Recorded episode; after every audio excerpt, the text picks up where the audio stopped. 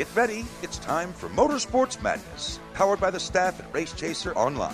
Your motorsports, your way, every day. And now, here's your host, Jacob Seelman.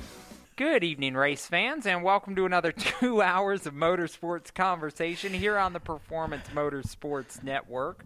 Playing double duty is going to be fun tonight. Um, my mind may get lost a time or two during this show, but we're just going to have to go with Just it. like normal.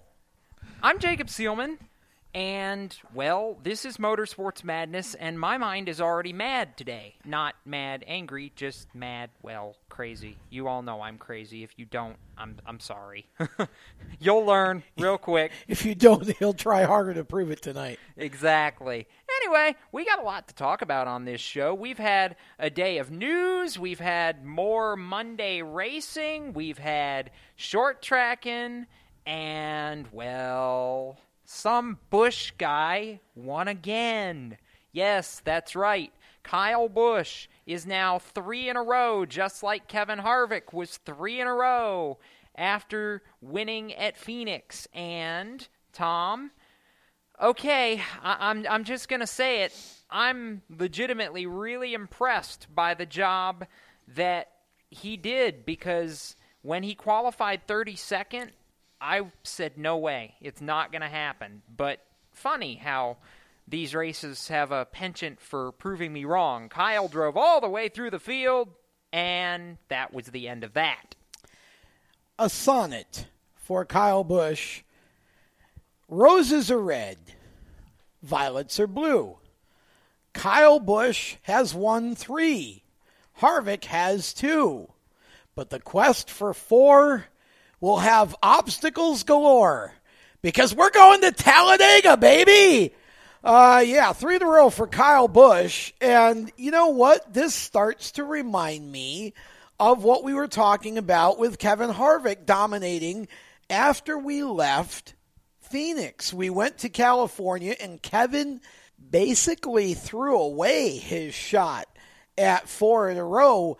I'm not so sure that Kyle Busch is going to do that at Talladega. Now, he may have it taken away by a big one because you never know where or when that's going to happen on the track, but I this starts to feel like maybe just maybe as we watched Truex run up front, as we watched Hamlin run up front, it starts to feel like maybe the Toyotas are getting ready to come into their own in much the same way as they did just about this time last spring after a hot start by the Fords, Jacob.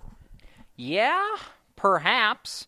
Now, this roundtable's going to be exciting for a little bit. You just heard from Tom Baker, Cisco Scaramuza also on this program, and Dr. Dirt Steve Ovens going to be joining us after a little bit as well. Cisco, I'm not so sure if I'm going to buy into all the Toyotas suddenly going on this hot streak, but all I know is that anytime you make Kyle Busch mad, he usually goes on and wins three or four or five races, and from there, it just gets really, really interesting after that. Kyle was mad, by the way, because, Tom, he did not win about four races in a row. Now he's won three, and okay, we're going to Talladega. I don't really care. Look, I thought it was worth noting that I heard far more cheers than boos after that race. Yes, this is where Kyle Busch did the turn, by the way, as they call it in wrestling. Yeah. Haven't you used that before? Yeah. He went into the crowd. Yeah. Well, and he he did that on purpose, he said, because it was the 10th anniversary of the you know what, as he put it. Oh, Um, you mean the where he wrecked Dale Jr. and everybody like wanted to kill him and he had and to he leave turned heel. Yeah. that's when he turned heel, if he wasn't already. Now it's like he's turned from heel back to good again. And the podcast, I think, that the two of them did, which I listened to nonstop because I I couldn't I couldn't hit even hit the pause button. I mean, it was It was that good. it was that good. I mean that that was some of the best conversation you'll ever uh, here between two NASCAR racers. In my opinion, it was classic. But you know, I, I feel like Kyle's got obviously as good a shot as anybody at Talladega, and it's almost unfortunate that we're going to Talladega at this point because if Kyle doesn't win his fourth, it likely won't be because he isn't good enough or whatever. It'll probably just be because it's Talladega and the timing just wasn't there for him because there's so many. It's all situational there, you know as well as I do, Jacob. It, if you're not right in the front or you're not with the right people or whatever, or somebody you know Yeah. spins in front of you, it's just too many variables there. So this is almost one of those things. If he comes out of Talladega with a win and we go to Kansas, not uh, Kansas but Dover, it's going to get real interesting. Yeah, it's going to get really interesting very quickly. Okay, Cisco Scaramuza, are you impressed, or is this just Kyle Busch? Uh, Is is this impressive to you, or is this just Kyle got mad and went on a winning streak like he's done a few times in his career? Option B, please. This is this is Kyle Busch being very Kyle Busch and doing Kyle Busch things and proving once again that if he if he says to himself nobody's going to stop me, then nobody's going to stop him. Yeah, that's about where I'm at with it right now, too. Though I do have to give credit where credit is due. Joe Gibbs Racing as a unit has looked pretty good, and I'm including Martin Truex Jr. in that unit because, well, basically Joe Gibbs light or heavy because when they won the championship last year. You get the idea. Truex led the most laps. Busch won the race. Hamlin was running second on the final restart. They were all really, really good. And then Cisco, there was this Elliott kid that finished second again. Except the issue is, and I know what you're alluding to with again, because this is basically what happened to Kyle Busch earlier in the season. I'm still not confident that Chase is going to be able to pull this one out. No, no, no. I was just saying again Oh. because he's now done it eight times in his cup career without actually winning a race. But I still make the point that I just haven't seen Chase be able to close one of these things out yet. I Mainly agree. because he hasn't done it yet, to. but I just haven't. I just haven't seen that decisiveness from him driving it. His father It's- took 115 races before he finally won one. I looked it up so you didn't have to. It's- Thank you It's for the that. Kyle Larson effect. It's it really is the Kyle Larson effect. Once he wins, he's probably going to go on like he's probably going to win five races, whatever season that is. Well, But he just has to get that first one. Well, I mean, let's and let's be honest, shall we? I mean, yes, Chase finished second, and that looks great on paper, and it looked great. It'll look great in the payoff window and all of that. But at the end of the day, what Chase really did was he drove brilliantly on a couple of late race restarts to pick off several spots to get to second. And you know, he even after the race, he pretty much said, you know, there's there's a long way to go here, but you know, it looks like there's signs of improvement, but again, you know, let's talk about where we're all at in Hendrick Motorsports when we get to Dover and Kansas and Charlotte because those are tracks that traditionally one or more of those Hendrick Motorsports cars run very, very well at. And I'm still not seeing Hendrick actually competing on speed against um, you know the Fords and the Toyotas. It's it's this is very hard won driving by Hendrick Motorsports and give credit to them for doing that. But it's they- they still got some issues with speed in those cars. Maybe, maybe, but I think they're much closer than what they have been in my uh, completely unprofessional. Well, I won't say unprofessional, but I was gonna say, gosh, you know, my completely pedestrian opinion. That's a better word for it. we'll see. I mean, it's uh, I I definitely think they have reason to be a little more confident. And kudos to William Byron because he really was the star out of that outfit for most of that race. I think William is really making strides on understanding what he needs out of a car. But I'm certainly not subscribing to the theory that seeing where the Hendrick cars finished means anything much more than like I said, a couple of those guys and Johnson as well really were aggressive on the restarts to get what they got, which obviously you have to give them credit for, but I'm I'm just telling you they lack speed and they better find some before they get to these bigger tracks here. Talladega is a wild card, so Yeah, I don't think is. that'll tell us anything. But you know, the the next three after that are what's going to tell the story of where Hendrick's really at as we go into the summer. Quickly, blackjack. Let me try that one more time. Black flag, Oh. checkered flag from the Cup Series. I'll start because it's my show and I can. My checkered ahead. flag goes to, well, I- I'm just going to be honest. The guy who should have won a short track race and still, for whatever reason, just can't get it done, but really showed me a lot of impressive speed again.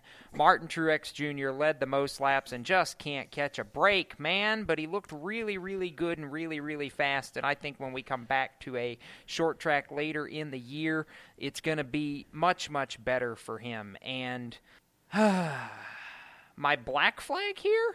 I, I can't believe I'm saying this. My black flag is Kyle Busch, not because he won the race. That's awesome, but I was so prepared for the black hat villain bow, Kyle riling everybody up. This white hat half good guy thing. No, no, Kyle, you're supposed to be the bad guy here. So I'm, I'm black flagging your good guy act. Fix it, dude. Cisco. Apparently, apparently, Kyle Busch is now Roman Reigns, is what we're learning from Jacob Seelman tonight. Checkered flag. I'll give it to. There's so many people I could give it to, but I'm going to agree with the point Tom made earlier. I'm going to go with William Byron in the 24, just because he was around and he showed he had speed, just not the finish he was looking for, but also did fantastic on the restarts. The Hendrick cars were very good on those restarts. The black flag I'm going to give to Chip Ganassi Racing's two drivers because guys don't run into each other, please. It looks stupid.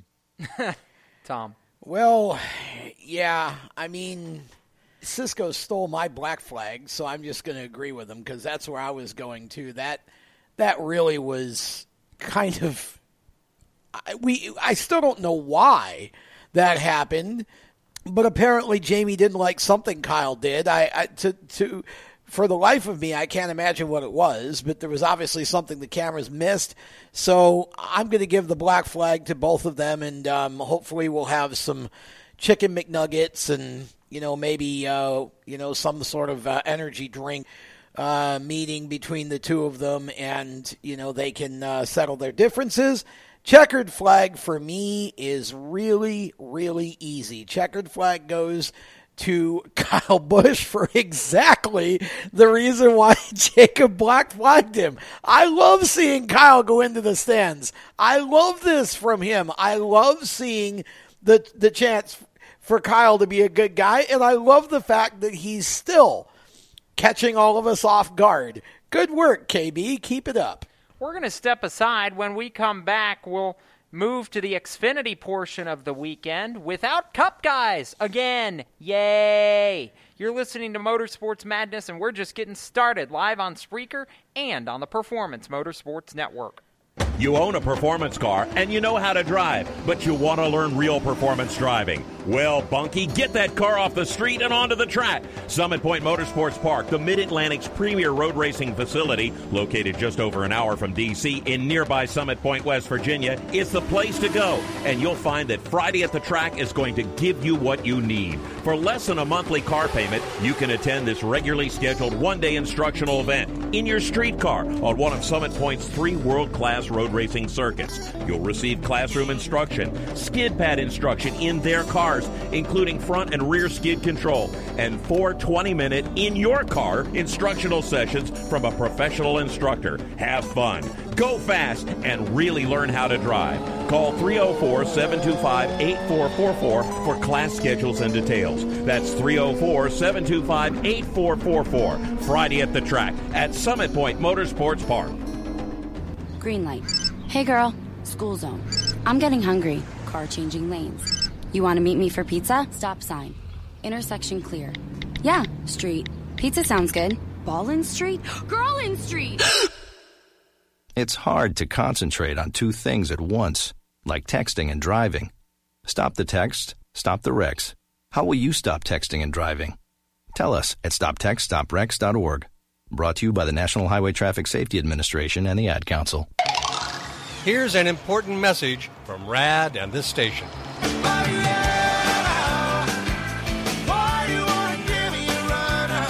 Hi, this is Bob Sheehan from Blues Traveler for RAD, recording artists against drunk driving. I like to party just as much as the next guy, maybe even more. But the one thing I won't do after I've had a few is get in the car and drive. Don't blow it. Always choose a designated driver. Remember, music lives, and so should you.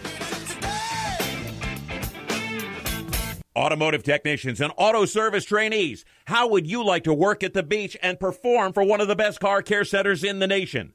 Lewes Meineke is now looking for skilled automotive technicians to join their award winning team.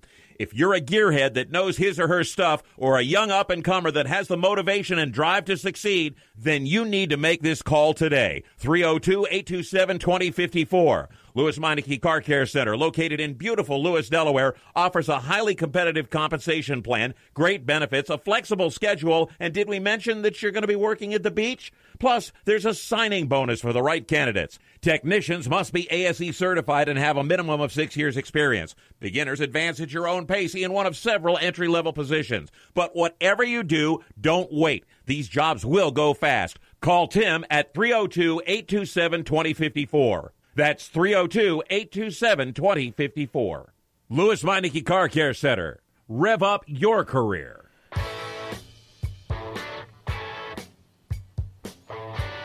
Hi, this is Austin Theriault, and you're listening to Race Talk on the Performance Motorsports Network. Now back to the show.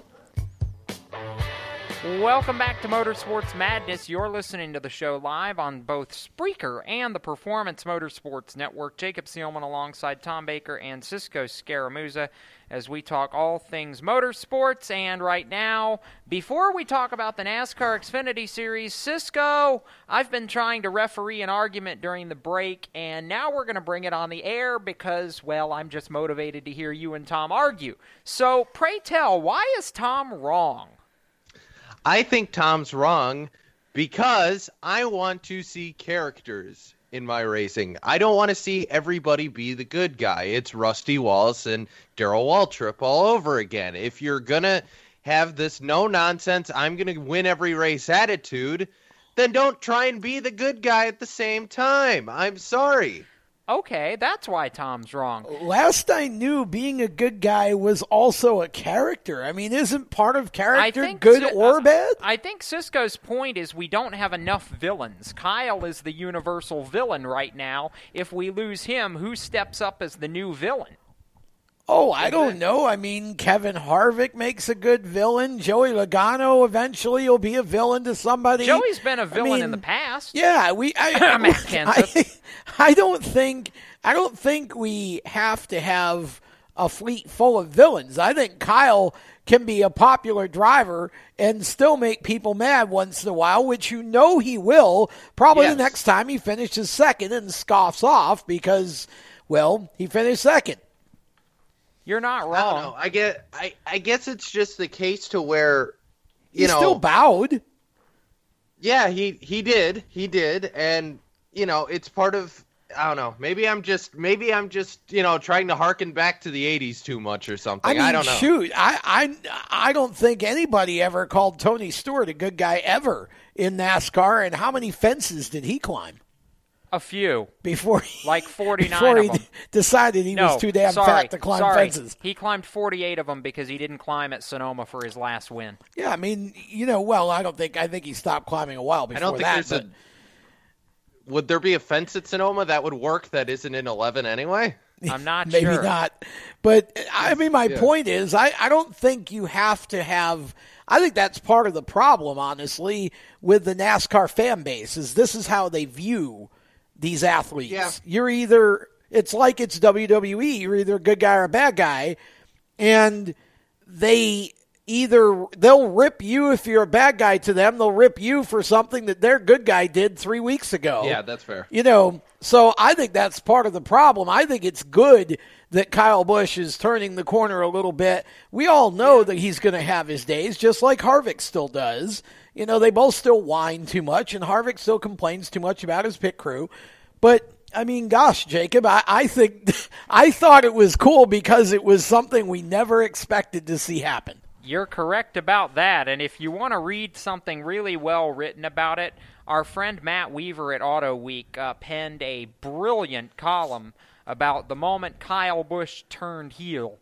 Read it. It was good. That made my Sunday while I was waiting out the IndyCar rain delay that we'll talk about in a little while. Right now, we're going to talk about the NASCAR Xfinity Series, which was the NASCAR Xfinity Series again because there were no Cup guys in it. And guess what? Christopher Bell finally won a race. Yeah, Christopher Bell won a race. I was mildly surprised that Mildly? Christopher Bell won. Yeah, mildly. Not Mildly. totally surprised, just mildly surprised. I wasn't surprised at all, Tom. I mean, I'm just saying we've he won last fall at Kansas, and I expected him to win in like race three this year. Yeah, but see, I don't think what any of us expected was the amount of actual competition we were going to have from some of the other guys in the series this year. It's harder for I I figured this would be a JGR cakewalk pretty much this season, but it really hasn't been so much. I mean, I think there's a lot of depth in the series now. Yes. It you know, the, here's the point that I made, however, after that race. I said, look, if you had Kyle Busch in that race or Joey Logano in that race in the 18 or the 22 or whatever, those guys would have dominated the race. When you when you take those guys out, what you get is even though the same two or three teams that are cup based teams, and I count Junior Motorsports in that group, win most of the races, the driver's experience base is much closer.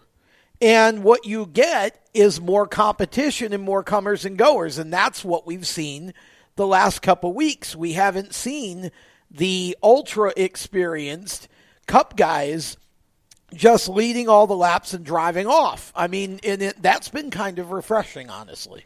It really has been. Now, what was also refreshing, and for me, completely unexpected, I'll be the first to admit it, nobody crucify me, but holy crap, Noah Gragson came out like gangbusters Friday night. I expected him to really struggle because, quite frankly, after he struggled so bad in a truck and this year has not done anything to light the world on fire with Rudy Fugle like everybody uh, pretty much anticipated he should have.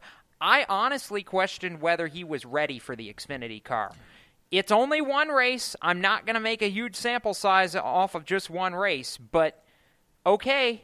I'm glad to admit, at least for one night, Noah proved me wrong completely. Well, I think Noah's pretty excited about that too. Um, I wasn't real surprised. I mean, I again, he's in you know as good of equipment as there is in the series. I don't know that I might have expected him to finish second, but I certainly would have expected him to be competitive as he was. Um, and I think it's great that he was because what I think this shows us is that Toyota has got some interesting things going on in terms of they've got way more competitive cup potential drivers than they'll have cup rides available in the next couple of years. And this is going to really get interesting because when you look at their roster, you know, I mean, again, it's one race for Gragson, but we'll see as he gets into races two, three, four, five in in the Xfinity series. We'll see how he does. But honestly, when you look at the drivers they have now, then you look at Chris Bell, you look at Ryan Preece, you look at Noah Gragson, you've got Harrison Burton and Todd Gilliland a little bit further down in their group of drivers. You know, there are so many Toyota development drivers right now, and they're never going to have ever enough room for them all in Cup. So it's going to be interesting to see what happens with some of these guys as the next season or two goes by and how many of them end up having to go somewhere else to race in the Cup Series because there just aren't enough uh, Toyota entries to competitively field them. Toyota eventually does want, keep in mind, eight cars minimum in the Cup Series. They have five right now. They know they need more TRD cars. It just hasn't been the right climate to be able to add them, but I 100% believe it's coming. I believe you'll see Furniture Row go back to two cars before long when the funding is They'll right. have and I to believe, next year. I, I believe it, and I honestly believe that you will see another operation either switch to Toyota or come in as a Toyota team in the not too distant future. They want that, and I'm I'm convinced, Tom, it is coming. Well, you look at the projection. You know, we, we just can kind of project. I believe Chris Bell is ready for Cup in 19. If that turns out to be true, then he's got to go into a second furniture row car. It's the only place he can go. Now, then you've got Brandon Jones over there who probably needs at least one more year. But I think so. Let's say he's ready in 2020. You've got Noah Gragson who should certainly be ready by 20. Noah has the funding behind him, by the way. Not to not to cut you off there. Noah has the funding. He could take that money somewhere, and I think likely be able to foot a cut, you know, foot a cup team with that. Well, eh, but again, if eh, Toyota, the only potential opening at JGR would be Denny Hamlin in the next couple of years, perhaps. I'm not saying that it has to be JGR. well, though. but but point. here's here's what I'm saying. I don't see Furniture Row fielding three or four cars. no, two, So two certainly. so yeah, two cars. So basically, Chris Bell in in 19 could go to Furniture Row, but in 20 he's going to have to go to JGR because Noah Gragson's going to need the Furniture Row car if he stays in, in the Toyota. Fa- You're eventually going to run out of cars because Yeah. once once you get once you replace Hamlin and then you replace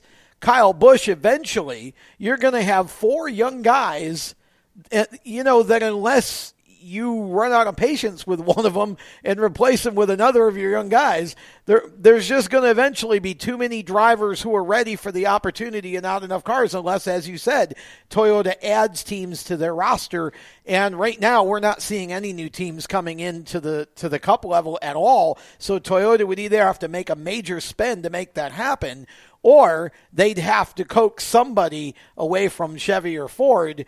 And I I, know buy that. I don't think either of those two manufacturers is going to make that very simple. No, but let's all remind ourselves Chevy didn't make it simple for Stewart-Haas to go away, but they did. Well, that's right. Well, I mean, yes, but again, and make it quick because we're up against a break. Well, I'll just conclude by saying that this is why me, as someone who's in business and really tries to look at this, you know, as uh, the NFL would look at their draft, which is upcoming, you know, this is going to be fascinating to watch over the next two, three, four years because you're going to have a lot of jockeying for spots going on manufacturer wise, and these drivers are going to have to find some homes. Yes, they are. We're going to step away. When we return, we're going to have the funniest moment of the motorsports weekend, courtesy of Hinchtown, because this is what James Hinchcliffe does. That's right. We'll talk some open wheel racing, and coming up in, oh, about 15, 20 minutes, we just got joined by one of the Toyota drivers that we mentioned is up and coming. Christian Eckes still to come on Motorsports Madness. You're listening to the show live on Spreaker and on PMN, the Performance Motorsports Network. Do you love the sound of high revving motors and the smell of burning rubber? Do you want to get your car sideways right at the ragged edge of control? If you've always wanted to try drifting or learn to improve your drifting skills, Summit Point Motorsports Park, the Mid Atlantic's premier motorsports facility, has the expert instructors and the specialized track to teach you how to drift and the skills necessary to drift competitively. From skid pad to open sessions, Summit Point Motorsports Park has the safe and open environment that allows drifters of all skill levels, new to intermediate, to get sideways and smoking. With a focus on safety and the skill set necessary to drift competitively, Summit Point Motorsports Park's Drift Nirvana is just the thing for you. Call for your reservation today, 304 725 8444. Or for more information, go online, summitpoint raceway.com, or you can email them at office at bsrinc.com. Drift Nirvana, getting you sideways the right way. HMS Motorsport is the leader in motorsport safety. HMS serves the majority of Monster Energy NASCAR Cup, Xfinity, Camping World Truck, IndyCar, and IMSA WeatherTech teams, as well as countless SCCA and club level racers and driving enthusiasts throughout North America. Featuring world renowned brands like Schuberth helmets, Schroth belts, Adidas suits and shoes, Lifeline fire systems, and even Racecom radio kits, HMS has the right product for your type of racing and your budget. Their representatives are experts on only one thing making your track driving as safe as possible. With locations in Mooresville, North Carolina, and Danvers, Massachusetts, the HMS staff is always ready to take the time to help you find the right product for your safety needs. Don't settle for second when it comes to motorsport safety. Stop in to HMS Motorsport. Visit them on their website at hmsmotorsport.com or send them a message on Facebook and tell them the folks from PMN Radio sent you. What an awesome game! What's up with your car? I don't know. It won't start. How are we getting home? Chill. My parents signed me up for the roadside assistance from Lewes Meineke. It was free with my oil change. They'd come and get the car started or get us home and tow the car to the shop. Good to know. With my driving, my parents never know what to expect. When you join the Meineke Car Care Club with a $35 preferred service, you get four free months of roadside assistance, including tire change, battery jump, lockout service, towing, and more. Contact Lewes Meineke, located on Route 1, or call 827-2054. When do you think of a plumber? Like most people, even if it's an emergency, you can be confident about who will arrive to help you. For quality and reliability, count on someone you can trust. Call on the plumbing services of Hague Quality Water of Maryland. Plumbing doesn't have to be an emergency. We handle all kinds of preventative maintenance too. Hague Quality Water of Maryland is family owned here in Annapolis since 1993. For a refreshing choice, call us at 888 84 Water or visit us online. COPD, chronic obstructive pulmonary disease, is a lung disease that robs people of their ability to breathe. As many as 24 million Americans suffer from COPD, also known as chronic bronchitis or emphysema, and half of them don't know they have the disease. If you or someone you love is over 35 and has smoked more than 100 cigarettes in their lifetime, visit driveforcopd.org and take the screener, then take that to your doctor. I'm Jeff Stoltz, and I drive for COPD. Let's throw the green for Open Wheel Central on Motorsports Madness. Now back to the roundtable and Jacob Seelman. Welcome back to Motorsports Madness. We have fun during breaks. This is just what we do. And before we uh, be- before we hear from the mayor of Hinchtown and talk about a couple of IndyCar things for a couple minutes, I do want to go ahead and at least let him say hi on air because Christian Eckes is now in the Race Chaser studios with us, and we'll talk about it at length here in a little bit, Christian. But the congratulations are well due. First win since the 2016 Derby comes in the ARCA race at Salem, and as I joked during the break, that monkey flew off your back about as fast as the one that flew off Clint Bowyer's back when he won Martinsville. Yeah, I mean, as a whole, it was really just a uh, good deal this weekend. Uh, you know, my confidence was going down, and I started to doubt myself. But you know, at the end of the day, we were able to turn it around and really execute at Salem and uh, bring home a W. We'll talk with Christian Moore here in a couple of minutes, but wanted to at least get him in to say hey to everybody. Tom, right now we are going to talk about the two day rain fest. I feel like I was back at Bristol watching this IndyCar race at Barber because Mother Nature just did not like anybody. I argued they shouldn't have even started that stupid race on Sunday because it looked like a damn Amazon rainforest Yeah. or something. I mean, this, this was just bad, guys. No.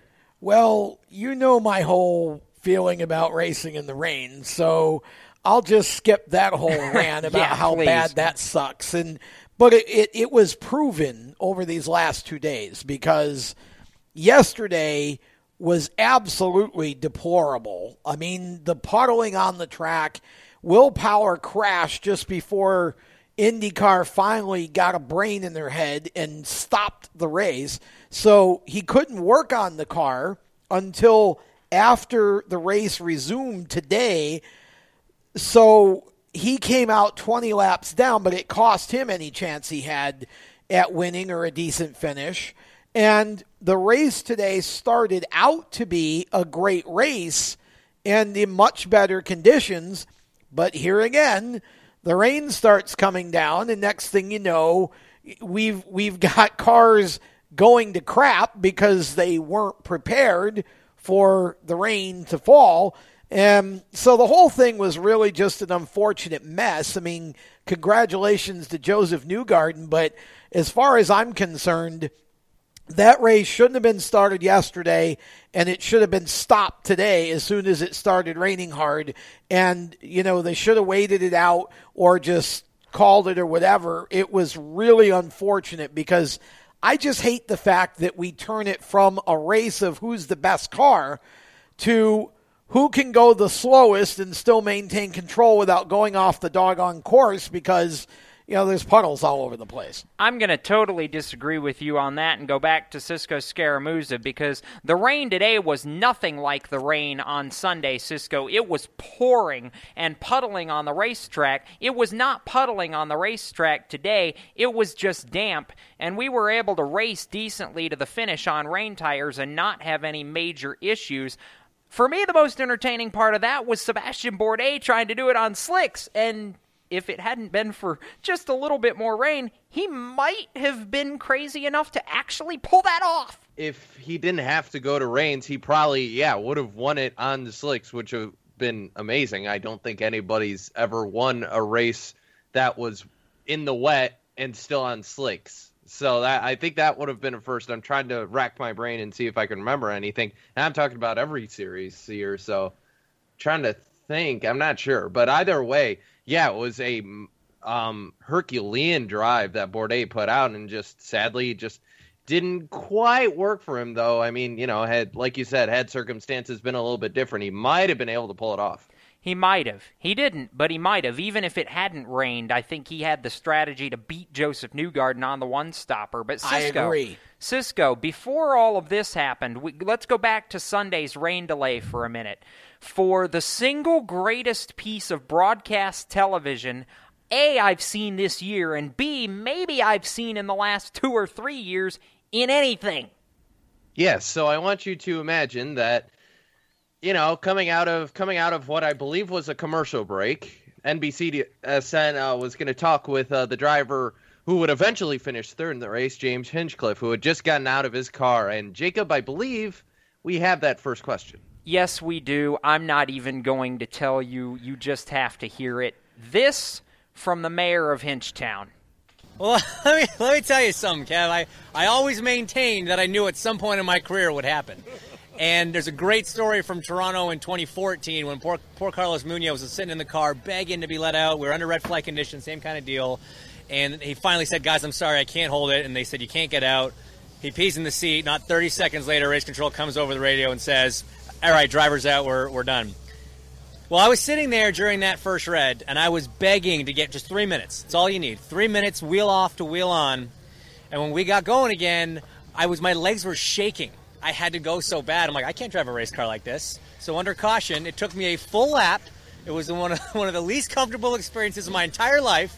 But I can officially say I've joined the likes of Will Power and Dario Franchitti and other greats that have peed themselves in their suits. So you're talking to a man that just wet himself. well, only why Hinchtown. he isn't the most popular driver then in, in IndyCar, then I don't know what else could be. Under the category of things you don't hear every day. Only Hinchtown, like only I said. Only Hinchtown. And, and only Hinchtown could make that funny and entertaining. Exactly. And it was hilarious. And you'll probably never have something quite that on television in motorsports, at least for a while. But again, as Cisco said, this is why James Hinchcliffe is so popular. And I love seeing him. Cisco back on the podium. It's he's been outshone by Robert Wickens at every race this season, and finally James gets one up on him. And and that's not to dispute the fact that Wickens was still really fast too, and I believe he finished fourth. So I mean, this is this Schmidt Peterson team is just on fire right they now, and. I just I'd have to wonder as far as the team championship went What if they had the same number of cars as Ganassi and Penske? Just saying. Well, Well, they do have the same number of was cars as gonna Ganassi. say, yeah, oh, they Ganassi do? only has oh, two yeah, now. that's right, because we dropped one this year. Okay, Yeah. I'll have to take a look at the old team championship. And then. might I toss in that I believe that over the course of the season so far, Wickens has actually pretty much outperformed Hinchcliffe. That's what I said. Yeah, Oh, yeah. I mean that's who would have ever thought that that would happen. But the fact that these two are best friends Makes it better. makes this team better because they're not holding back feedback from each other. They're trying to help each other go faster under the theory that if one wins, the the, the team wins. Yes. And if we have more of that type of teammate camaraderie in, in racing, we would see more teams elevate themselves. Unfortunately, in a lot of cases, you have teammates that do hold back from each other, you know, because they're afraid of getting beat by their teammate. And it's like, well, okay, but, you know, you're going to get the same treatment in return. I think that the fact that these guys are so close is what has made this team work the way it has. I would agree with that. Now, to circle away from Schmidt Peterson back to the guy who actually stood on the top step of the podium that we may not have even mentioned in this segment yet, but hey, Josef Newgarden dominated Barber Cisco again. Yes, he did. And coming down to what was a, you know, like we said, he built up this huge lead, came in on rain tires.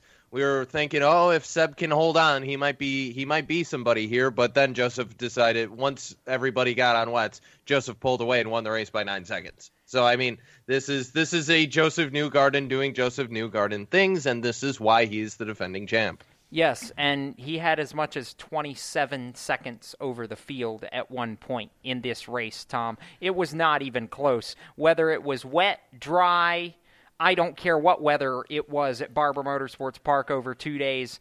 Josef Newgarden was the best car, and he basically did what he should have and won the race for Well, the third time. I in don't four disagree Years. with that. I just would have liked to have seen what would have happened had you know the, the, the thing stayed dry, but it didn't. But how about Zach Veach? Can we give Zach some props? Yes, and let's clarify, by the way, he did fall back to, I think, 13th at the end of the race, but he was running 6th at the end of the uh, rain delay on Sunday. Well, and what he said was after the race that he lost some of the electronics in his car during today's portion of the race to the point where he, it, he basically couldn't turn the car as well. It was like he, he basically said it was like he had no front wings. So, um, and this is a young man who got food poisoning on Friday and had four bags of IV in him on Saturday prior to qualifying and still went out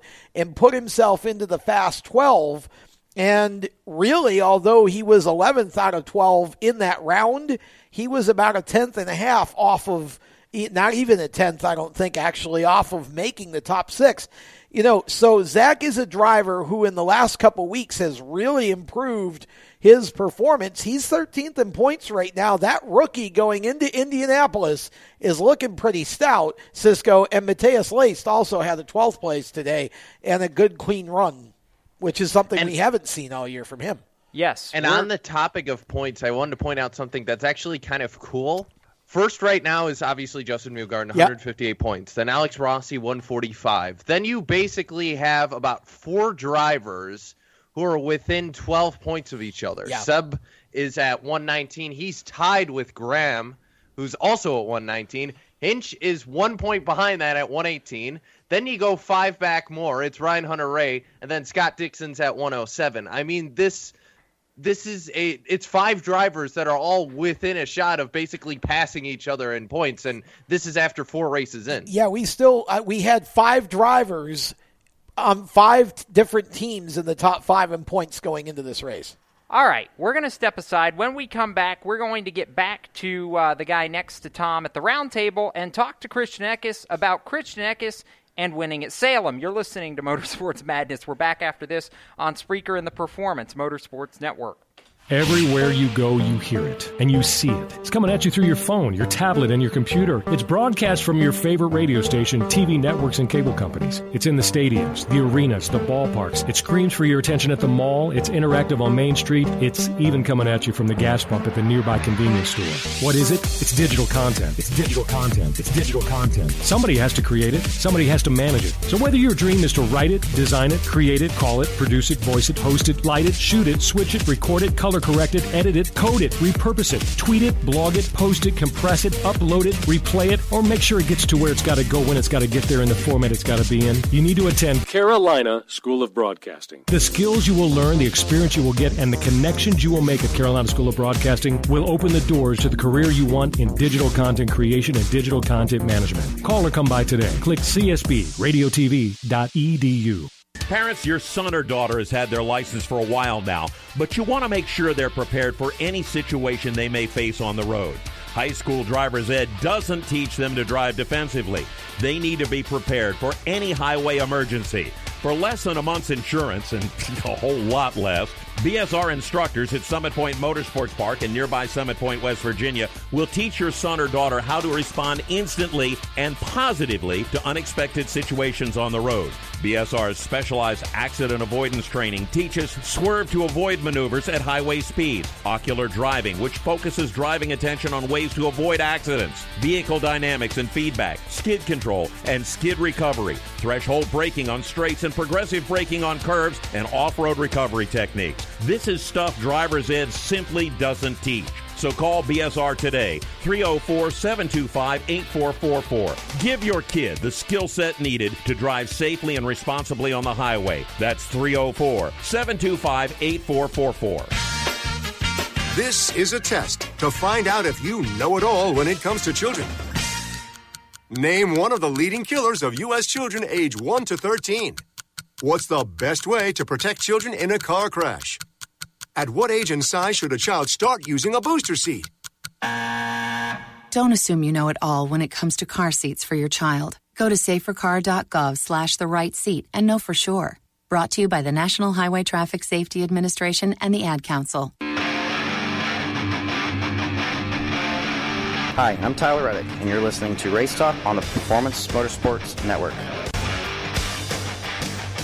Welcome back to Motorsports Madness, live on Spreaker and the Performance Motorsports Network. Jacob Seelman alongside Tom Baker, Cisco Scaramuza, joined now by Dr. Dirt Steve Ovens, who we'll hear from as this show goes forward, and talking live right now with our featured guest. And as we mentioned in our last segment, the ARCA Racing Series winner of the Kentuckiana Ford Dealers 200 at Salem Speedway over the weekend, Christian Eckes who gives Venturini Motorsports their second win of the season. And for you, Christian, as we talked about, this was a long time coming. This was your first win in anything since you shocked the world and won the Snowball Derby in 2016.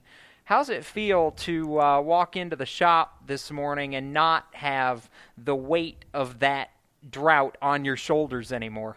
Yeah, I mean, as a whole, I mean, we already got our win for this year, so we can, you know, take a step back and relax you know, we're uh, for the races coming up, we're going straight for wins. Uh, you know, we were finally able to get a win, and uh, you know, to fully be able to break into that door, I feel like we're just going to keep clicking them off. Um, you know, we won three of the biggest late model races, and you know, go here and a half. It really, it, it was a terrible experience, but uh, you know, I feel like it humbled me a little bit, and you know, got me where I could be able to, you know, fully appreciate uh, this win. And um, but like I said, this was just a complete team win. You know, from the pit crew to what car I had, and uh, you know I didn't make any mistakes at the end, and that's what ended up in uh, victory lane.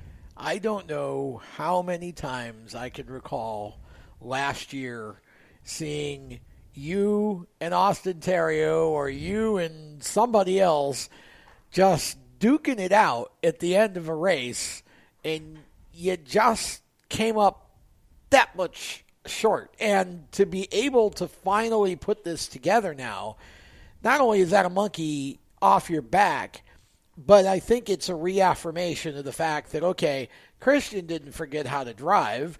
It's just how competitive the ARCA series is. And you've got a lot of teams and a lot of very talented young racers in that series now. And these races are just doggone hard to win. Yeah, I mean, they're really hard to win. I, I mean, this year we had I think like eight more cars than we did last year as far as Salem. Uh, you know, the car count has come and came up a little bit, and the competition has surely came up a lot. Um, you know, I feel like we got about ten cars that can win about every race, and uh, you know, as a whole, it's just uh, it's a really good series to be a part of with how diverse the schedule is and you know, how fun all the racetracks are. Well, I want to talk about Salem specifically because there are, are a large portion of people in our audience who aren't necessarily circle track fans. Salem is a very high banked racetrack. Colby Howard talked a little bit about it last Thursday and how you have to run that track in an ARCA car. It's got to be very intense to race on that track with the banking and the fact that you have to really run against the wall for a, a lot of that track to be fast, right? Yeah, I mean, as a whole, it's just a really, really hard racetrack to get around. Uh, you know, both corners are completely different you know, turn three and four is paved and it's banked, uh, I think like 37 degrees yeah. or something. And uh, turn one isn't as banked and it's rough and hasn't been paved since uh, I don't even know when. Um, but you know, as a whole, it's a really tough racetrack to get around. It's a really fun racetrack to get around. It's really racy and uh, you know, it provides for good finishes like we had uh, the other night.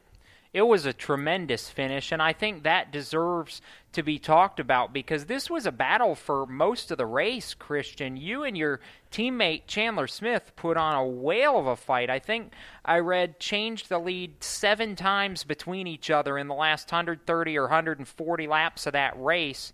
And you probably wouldn't have won the race necessarily if not for a tire that went down on Chandler's car on the last lap. So after a year and a half of breaks not falling your way, one finally does fall your way, and you're in the perfect position to take advantage of it.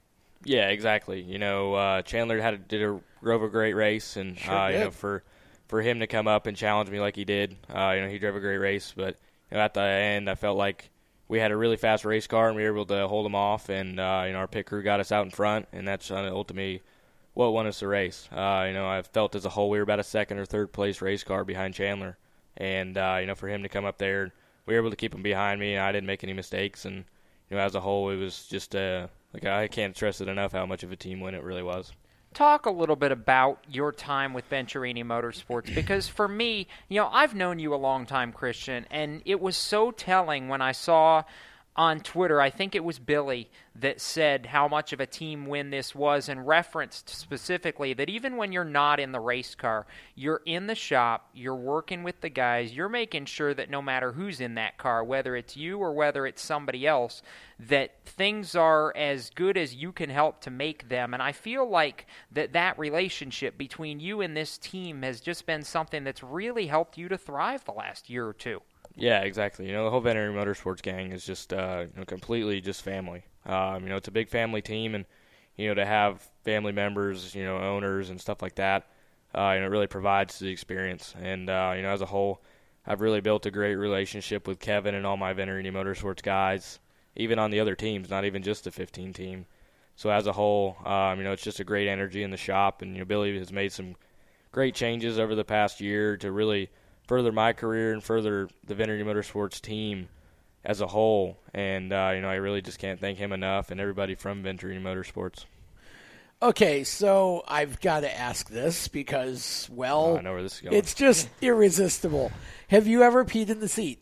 Oh no, actually I have not. No. No. You have not uh, had that situation yet. No, not yet. Not you yet. will eventually. You will. I hope you'll you'll be forced into that eventually. Most race car drivers are. Other than the Derby and a few of these ARCA races, I'm not sure that he's run too many long enough Long races enough, to yeah. have that issue. yeah. Talk about uh, what life is like for Christian away from the racetrack. What are you, what are your hobbies? What do you like to do when you're not in the car?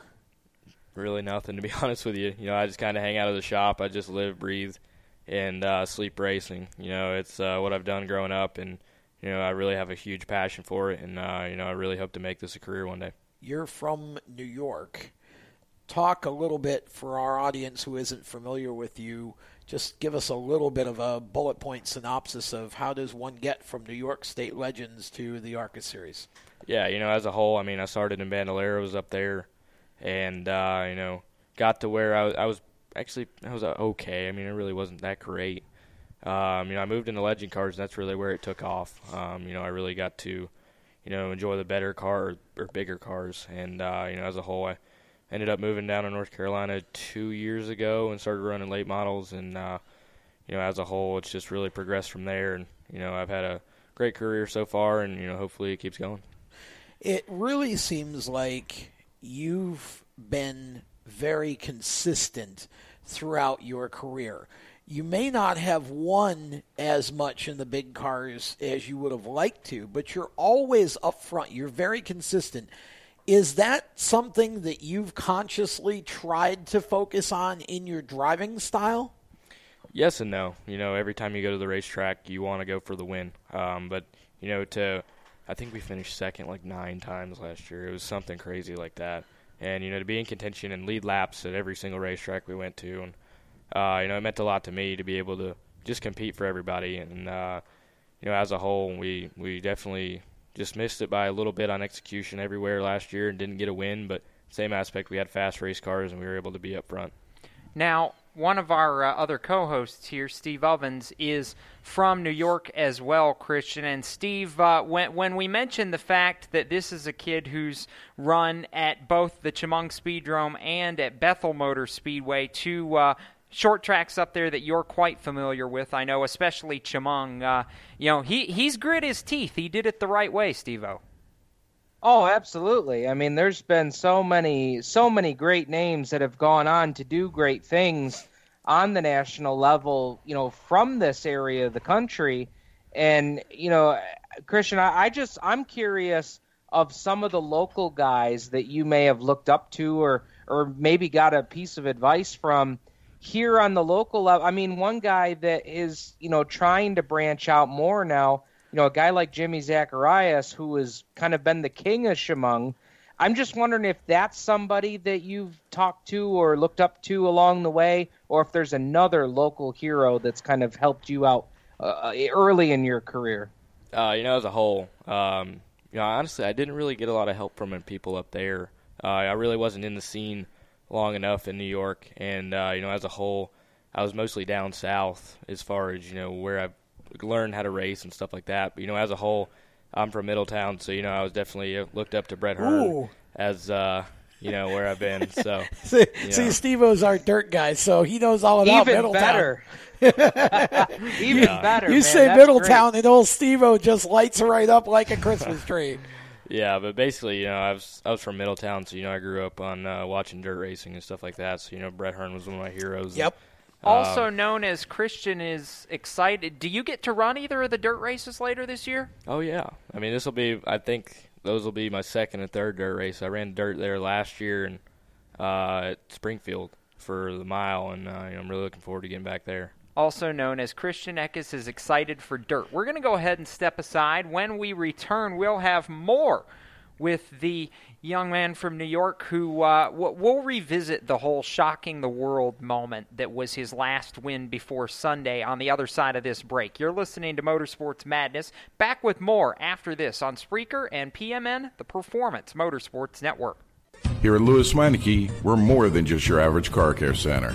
Hey, it's Dave, your neighbor from Lewes Meineke. Whether you need an oil change, brakes, tires, or anything under the hood, we've got you covered. Take advantage of our free check engine light service as well. Yes, free. And don't forget about our free shuttle service. Never stress, we'll take care of the rest. On with life. Give us a call at Lewes Meineke, 302 827 2054. Every 30 minutes, another innocent person is killed due to a drunk driver. My best friend. My brother. My poor grandchild. My sister. My father. My husband. My mom. My mommy.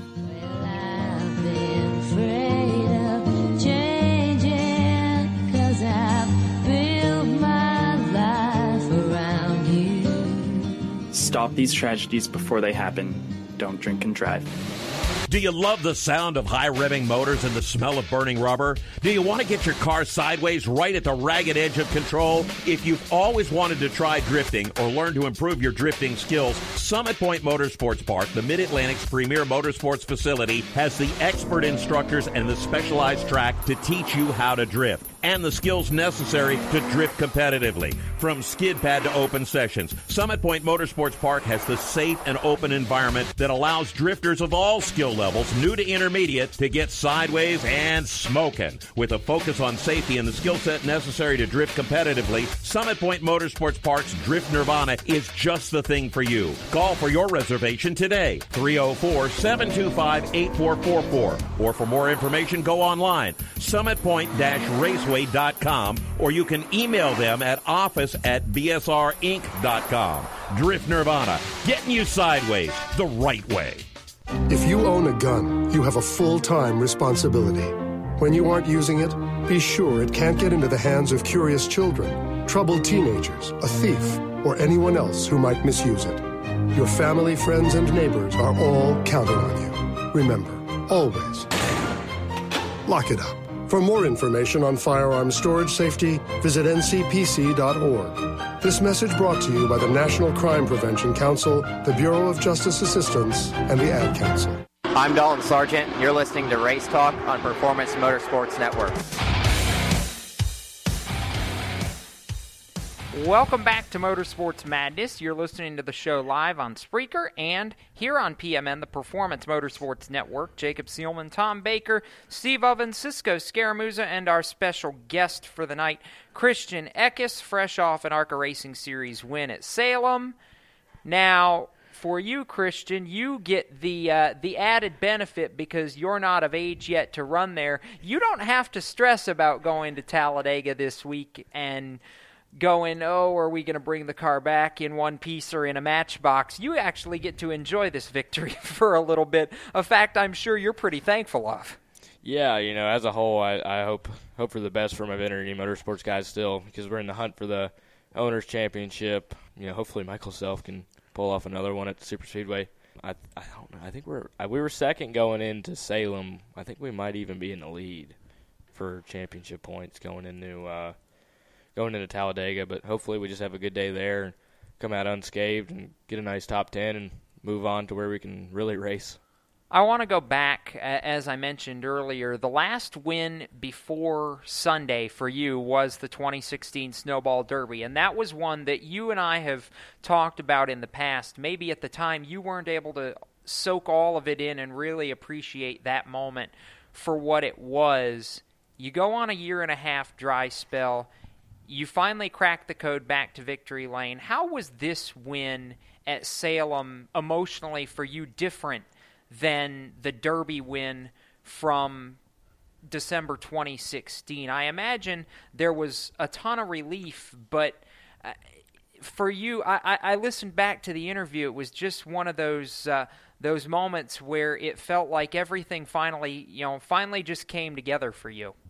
Yeah, you know, statistically, um, Snowball Derby is you know the better win of the two. You know, obviously it's the best uh, super late model uh, race in the entire country. But same aspect, uh, emotionally, this win was ten times better. Um, you know, to go on that dry spell and you know come back after a year and a half and win at Salem, and uh, you know it was really emotional after Nashville too, because you know it was kind of like a deal where, oh man, I don't know if I could still do this or not, just because it's been such a long time, and you know I messed up at Nashville pretty big and cost us out, out of the win, and you know come back at Salem and and fully get that confidence and uh, relieve that pressure, it definitely sets our eyes on some more victories for the rest of the year.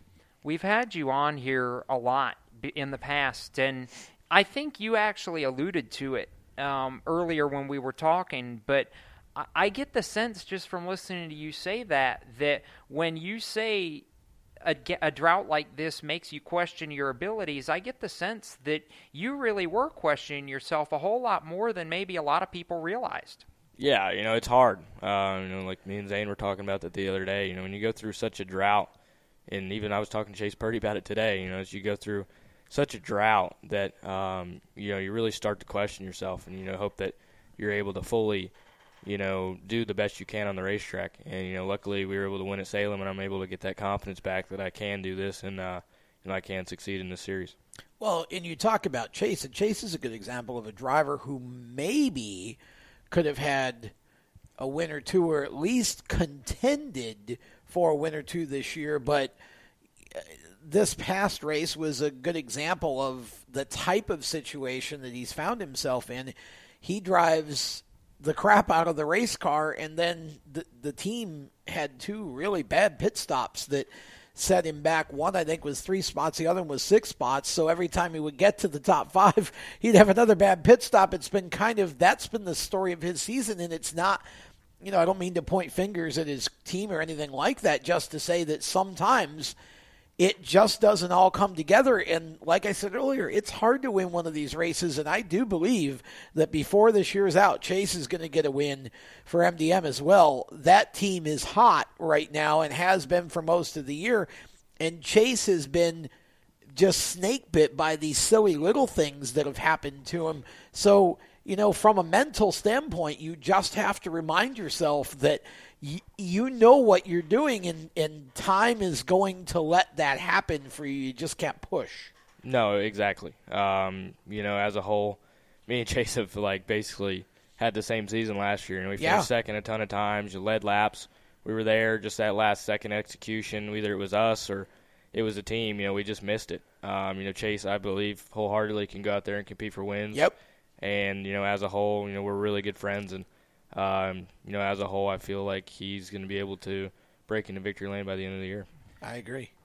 Christian, is it appropriate timing that Zane breaks his long winless drought a week ago? You break it now. Chase is on the cusp of potentially breaking into Arca Victory Lane. And not too long ago, all three of you were all kind of in the same position back in a Legends car, racing against one another, and really the same in late models for a while. Yeah, you know, uh, it really was just uh, me, Chase, and Zane have had a huge drought, and me and Zane had broken it. Now it's Chase's turn. Hopefully, he does it at Talladega though, not Toledo, because I want to win Toledo. So. I mean. I was going to ask you too, uh, for sure, what your next one was. So uh, you you go to Toledo and you talk about winning at Salem. That's one historic half mile. Toledo's another track with a whole lot of history, and I know uh, you know those types of things are something that even at, at your age, at 17, you're still very appreciative of.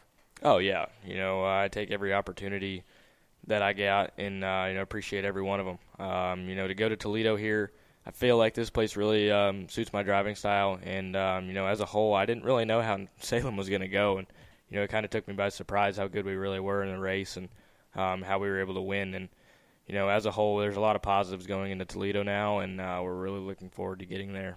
I know it wasn't your first time at Salem, but for a fan who may have never been there or seen you guys race there, how intimidating is that track to run an ARCA car at from the banking, the speed standpoint? It's arguably the fastest short track that you guys go to. Yeah, you know, it's really intimidating. You know, you look down in turns three and four, and it looks like a wall. And you know, you look down in turns one and two, and basically it's just this bumpy old racetrack. So, you know, it's it's really uh, it's a fun racetrack to be at, and uh, you know, as a whole, it's really intimidating and it's really fun to race at, and it just provides a good a uh, good show for the fans. Is it a bummer for you? You mentioned earlier talking about being in the hunt for the Owners' Championship. Michael going to be in the car at Talladega. Is it a bummer for you that you don't really have the opportunity this year to go for the Drivers' Championship? Or is the added seat time that you haven't had the past couple years, in a way, making up for that a little bit?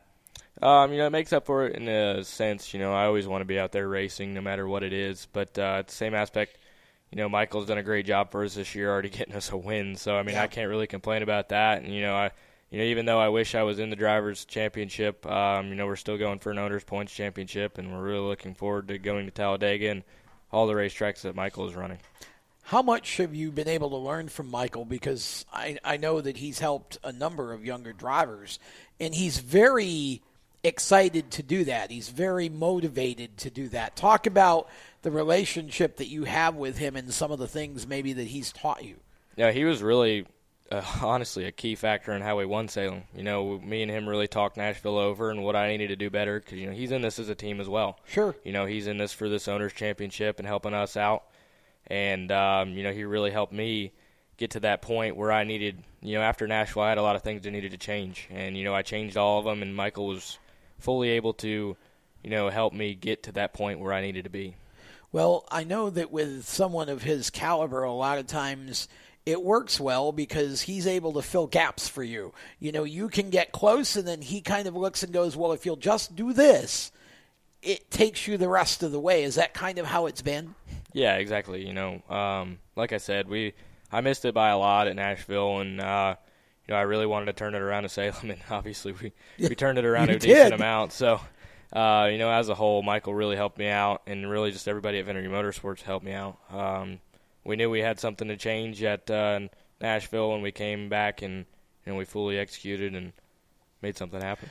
What would you tell a younger driver who maybe is at the Legends level or just getting into late models and is kind of looking up at you and several of you know the Zane Smiths and what would you tell these drivers about what they need to be thinking about and doing in order to get to the level where you're at now? basically just execution. You know, you don't win races without execution. Basically, the best thing I've ever learned was A plus B equals C. A is the things you can control, B is the things you can't, and C is your result. As long as you do A perfectly, then you've done your part. Right. Um, you know, as a whole, it's really just you know, as long as you execute and be there at the end, you'll have a shot at a win if you have a good car. And um, you know, as a whole, you know, I felt like that's what we, we kind of lacked at last year. And, You know, we were fully able to break into victory lane and have good race cars so far this year because of that. So something that Christian mentioned earlier, Stat Boy's gone and done his homework in the last couple minutes Uh-oh. while Tom was talking. It is 10 points that you are out of the lead unofficially, Christian, in that Owners Championship race heading into Talladega for the 15 car after uh, you won the race and Sheldon finished third over the weekend. So that's a positive. You're right there. And I know a lot of this has been in part you getting hooked up with Venturini. Uh, you've got the hat on to prove it, by the way. Uh, the association with Toyota and TRD for you since uh, the you know a little over a year now has been I know such a big part of your growth and your career. Talk a little bit about what that's done for you and just really all of it culminating on Sunday afternoon. Yeah, you know, as a whole, Toyota does a great job uh, developing drivers and putting a lot of support into you and you know helping you get to the next level. Um, you know, they help you out so much and stuff. Just you know, even that execution thing, they help you out and how to trick your mind into fully executing what you can do. And uh, you know, as a whole, just them giving us support and you know, just the entire Toyota driver development program has just been really, uh, really good lately. You know, it's definitely proven itself with Christopher Bell and just everybody that uh, came through the Toyota Development Driver program. And uh, you know, as a whole, I'm really, really happy and really grateful to be in this program. Well, we're going to go ahead and step aside for a moment. When we come back, I got so inspired over the weekend by a segment that IndyCar had on NBCSN that I'm going to replicate it with Christian here. And when we return, five things you may not know about Christian Eckes with Christian Eckes. You're listening to Motorsports Madness live on Spreaker and the Performance Motorsports Network. Parents, your son or daughter has had their license for a while now, but you want to make sure they're prepared for any situation they may face on the road. High school driver's ed doesn't teach them to drive defensively. They need to be prepared for any highway emergency. For less than a month's insurance, and a whole lot less, BSR instructors at Summit Point Motorsports Park in nearby Summit Point, West Virginia, will teach your son or daughter how to respond instantly and positively to unexpected situations on the road. BSR's specialized accident avoidance training teaches swerve to avoid maneuvers at highway speeds, ocular driving, which focuses driving attention on ways to avoid accidents, vehicle dynamics and feedback, skid control and skid recovery, threshold braking on straights and progressive braking on curves, and off-road recovery techniques. This is stuff driver's ed simply doesn't teach. So call BSR today, 304 725 8444. Give your kid the skill set needed to drive safely and responsibly on the highway. That's 304 725 8444. You hear that? That's the sound of America's only sports car. That's right, it's a Corvette. But not just any Corvette. It's your Corvette. It's that who cares if there's traffic part of your day. And this can be you when you come to Cooper Corvettes. With 60 years of Corvettes to choose from, there's always a Corvette in your budget. And they'll service any Corvette you bring in. Cooper Corvettes on Route 1 just north of Quantico and Triangle. Call, click, or visit coopercorvettes.com. HMS Motorsport is the leader in motorsport safety. HMS serves the majority of Monster Energy NASCAR Cup, Xfinity, Camping World Truck, IndyCar, and IMSA WeatherTech teams, as well as countless SCCA and club level racers and driving enthusiasts throughout North America.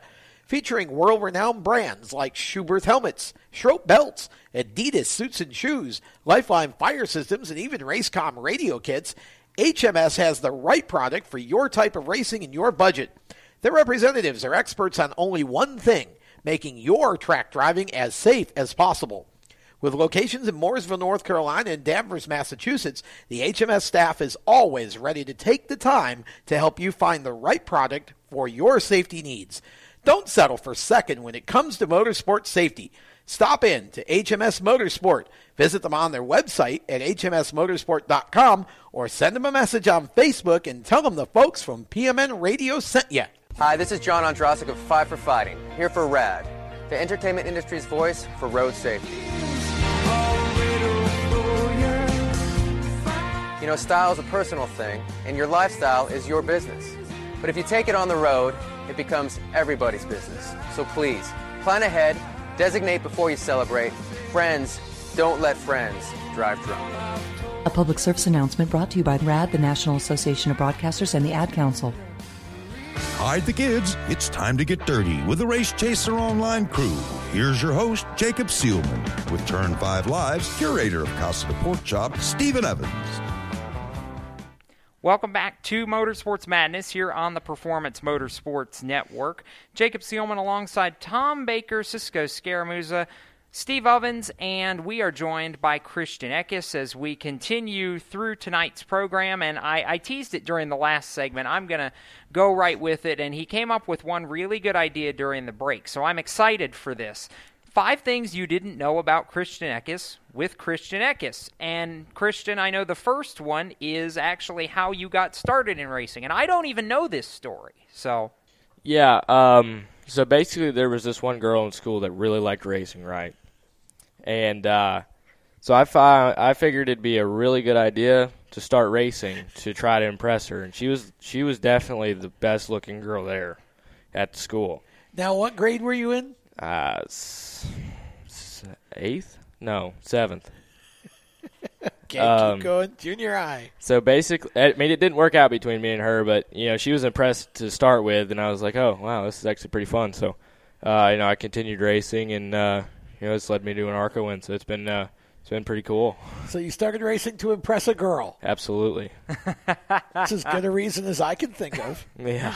I'll give you that. Eh, Hey, you know what? We can laugh about it later if nothing else. All right, so I'm going to cheat since James Hinchcliffe and Robert Wickens did it so well during the rain delay broadcast on Sunday.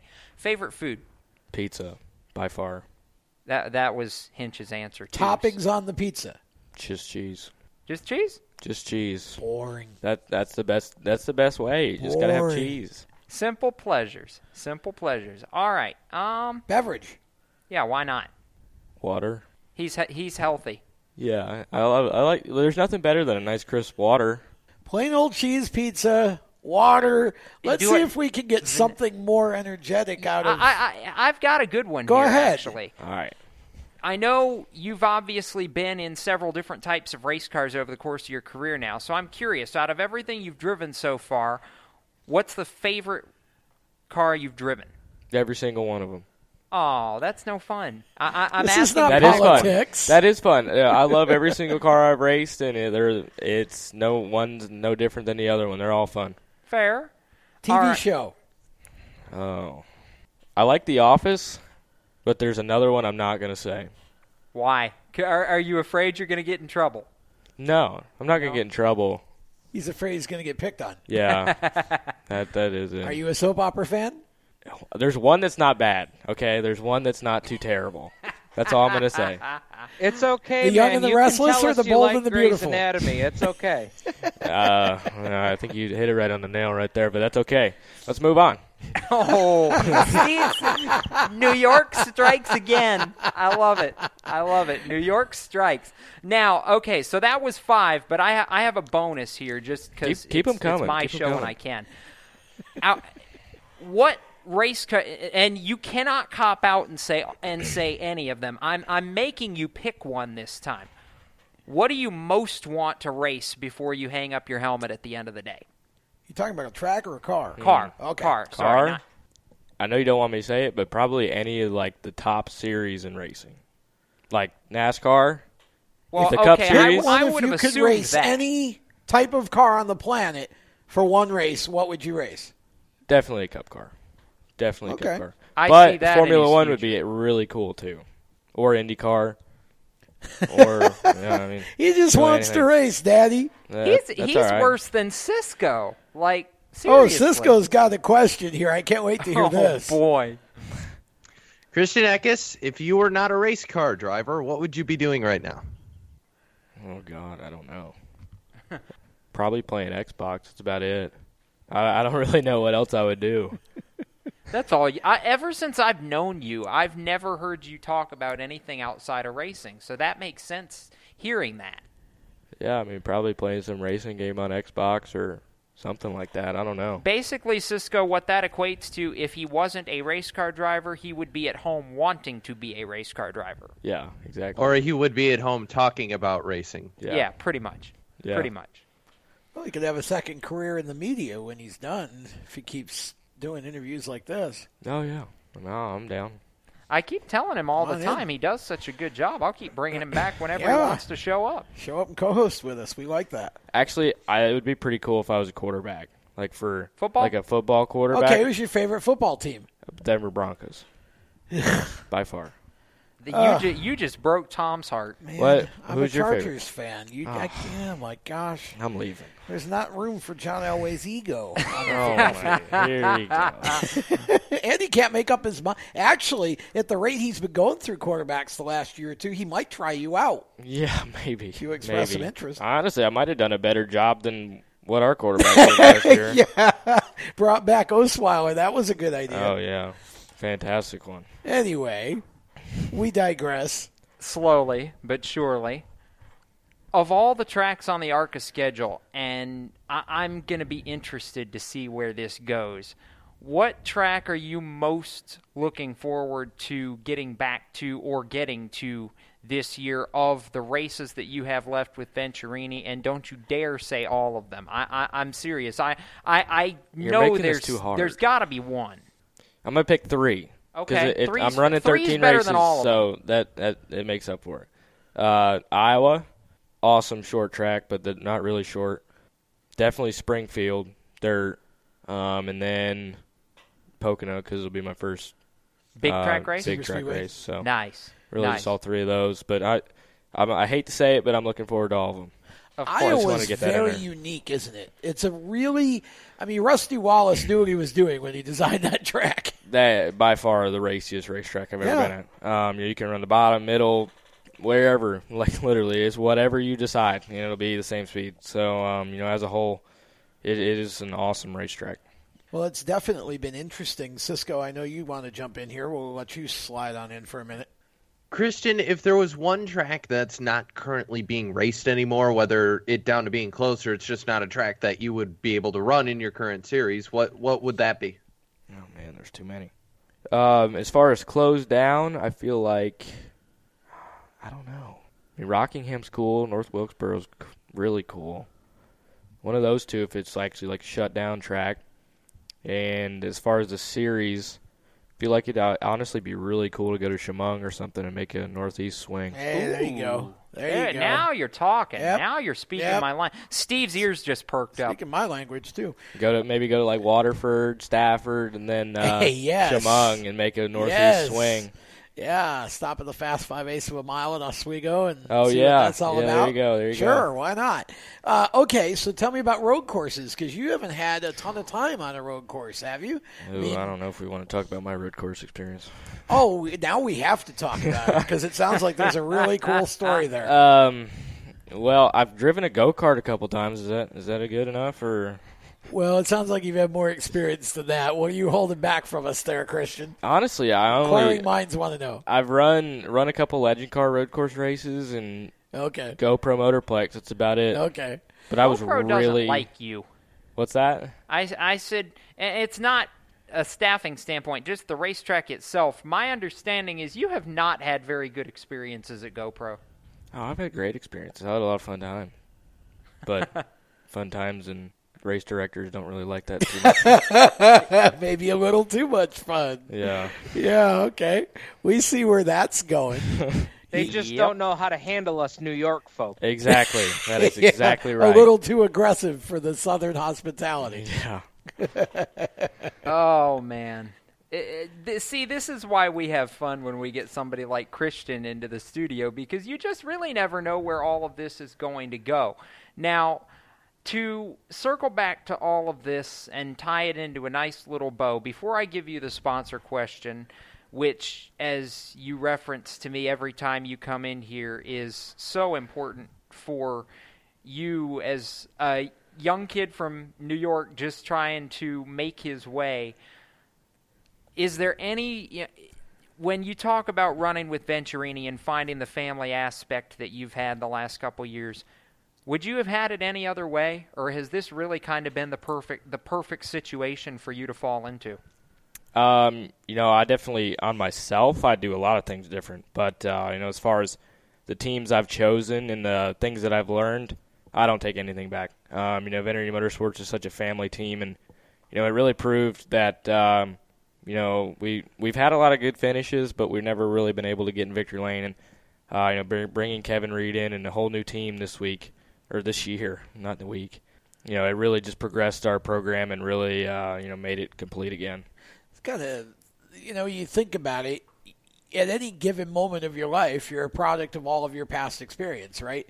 So why would you take any of it back? Because if you took any of it back, you might not be exactly where you are now. Yeah, exactly. But you know, there's so many mistakes I've made over the past years, and you know, opportunities I've missed out on. You know, I've thankfully been able to get back, you know, where I am today, and um, you know, all the experience and the hardships might even made me even better race car Sure. driver. But at the same aspect, you know, you'd love to go back and you know, a couple times you wreck and you want to fix that, or a couple times you were a bonehead, you want to go back and fix that. But you know, there's a couple times that you'd love to go back if you could.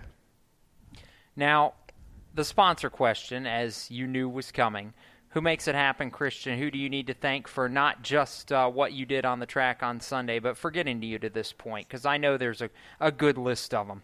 Yeah, I mean, there's so many to list. Uh, you know, my current ones: JBL Audio, Sirius XM, uh, Toyota Racing, you know, Venturini Motorsports. You know, there's a lot of people that made this deal together, and I got a huge break, you know, to be able to get in this car again.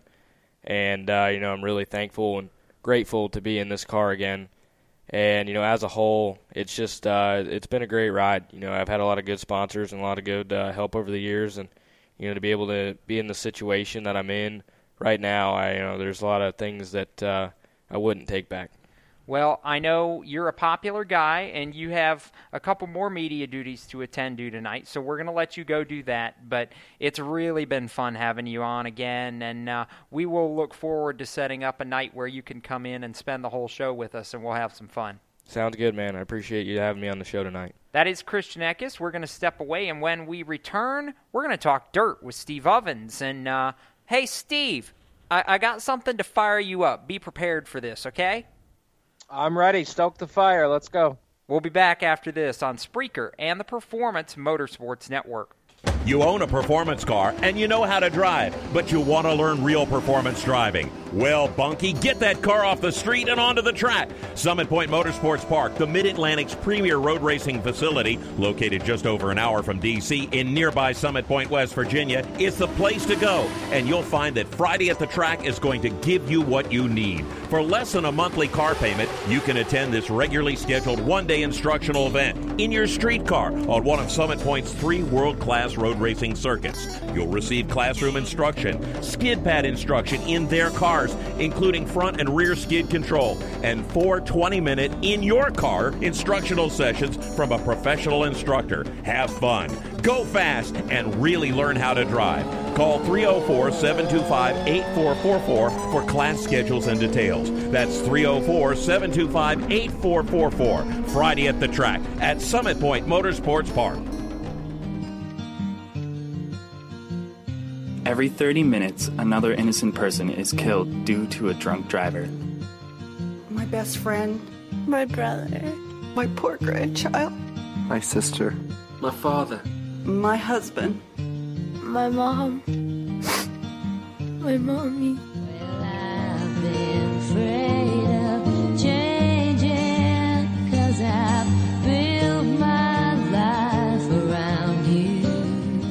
Stop these tragedies before they happen.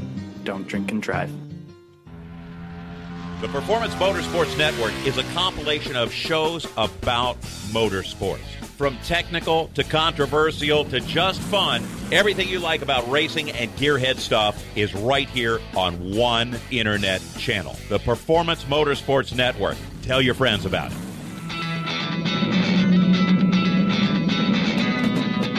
Hi, I'm Reed Sorenson. Racing has been a part of me and my family for as long as I can remember. I had to make tough choices early on to get to the top. It took hard work and dedication. But it's those tough choices that helped me prepare for challenges I would face as a cup driver. Make the right choices today and be ready for the challenges tomorrow. This message is brought to you by the U.S. Air Force. Hide the kids. It's time to get dirty with the Race Chaser Online crew. Here's your host, Jacob Seelman, with Turn 5 Live's curator of Casa de Pork Chop, Stephen Evans.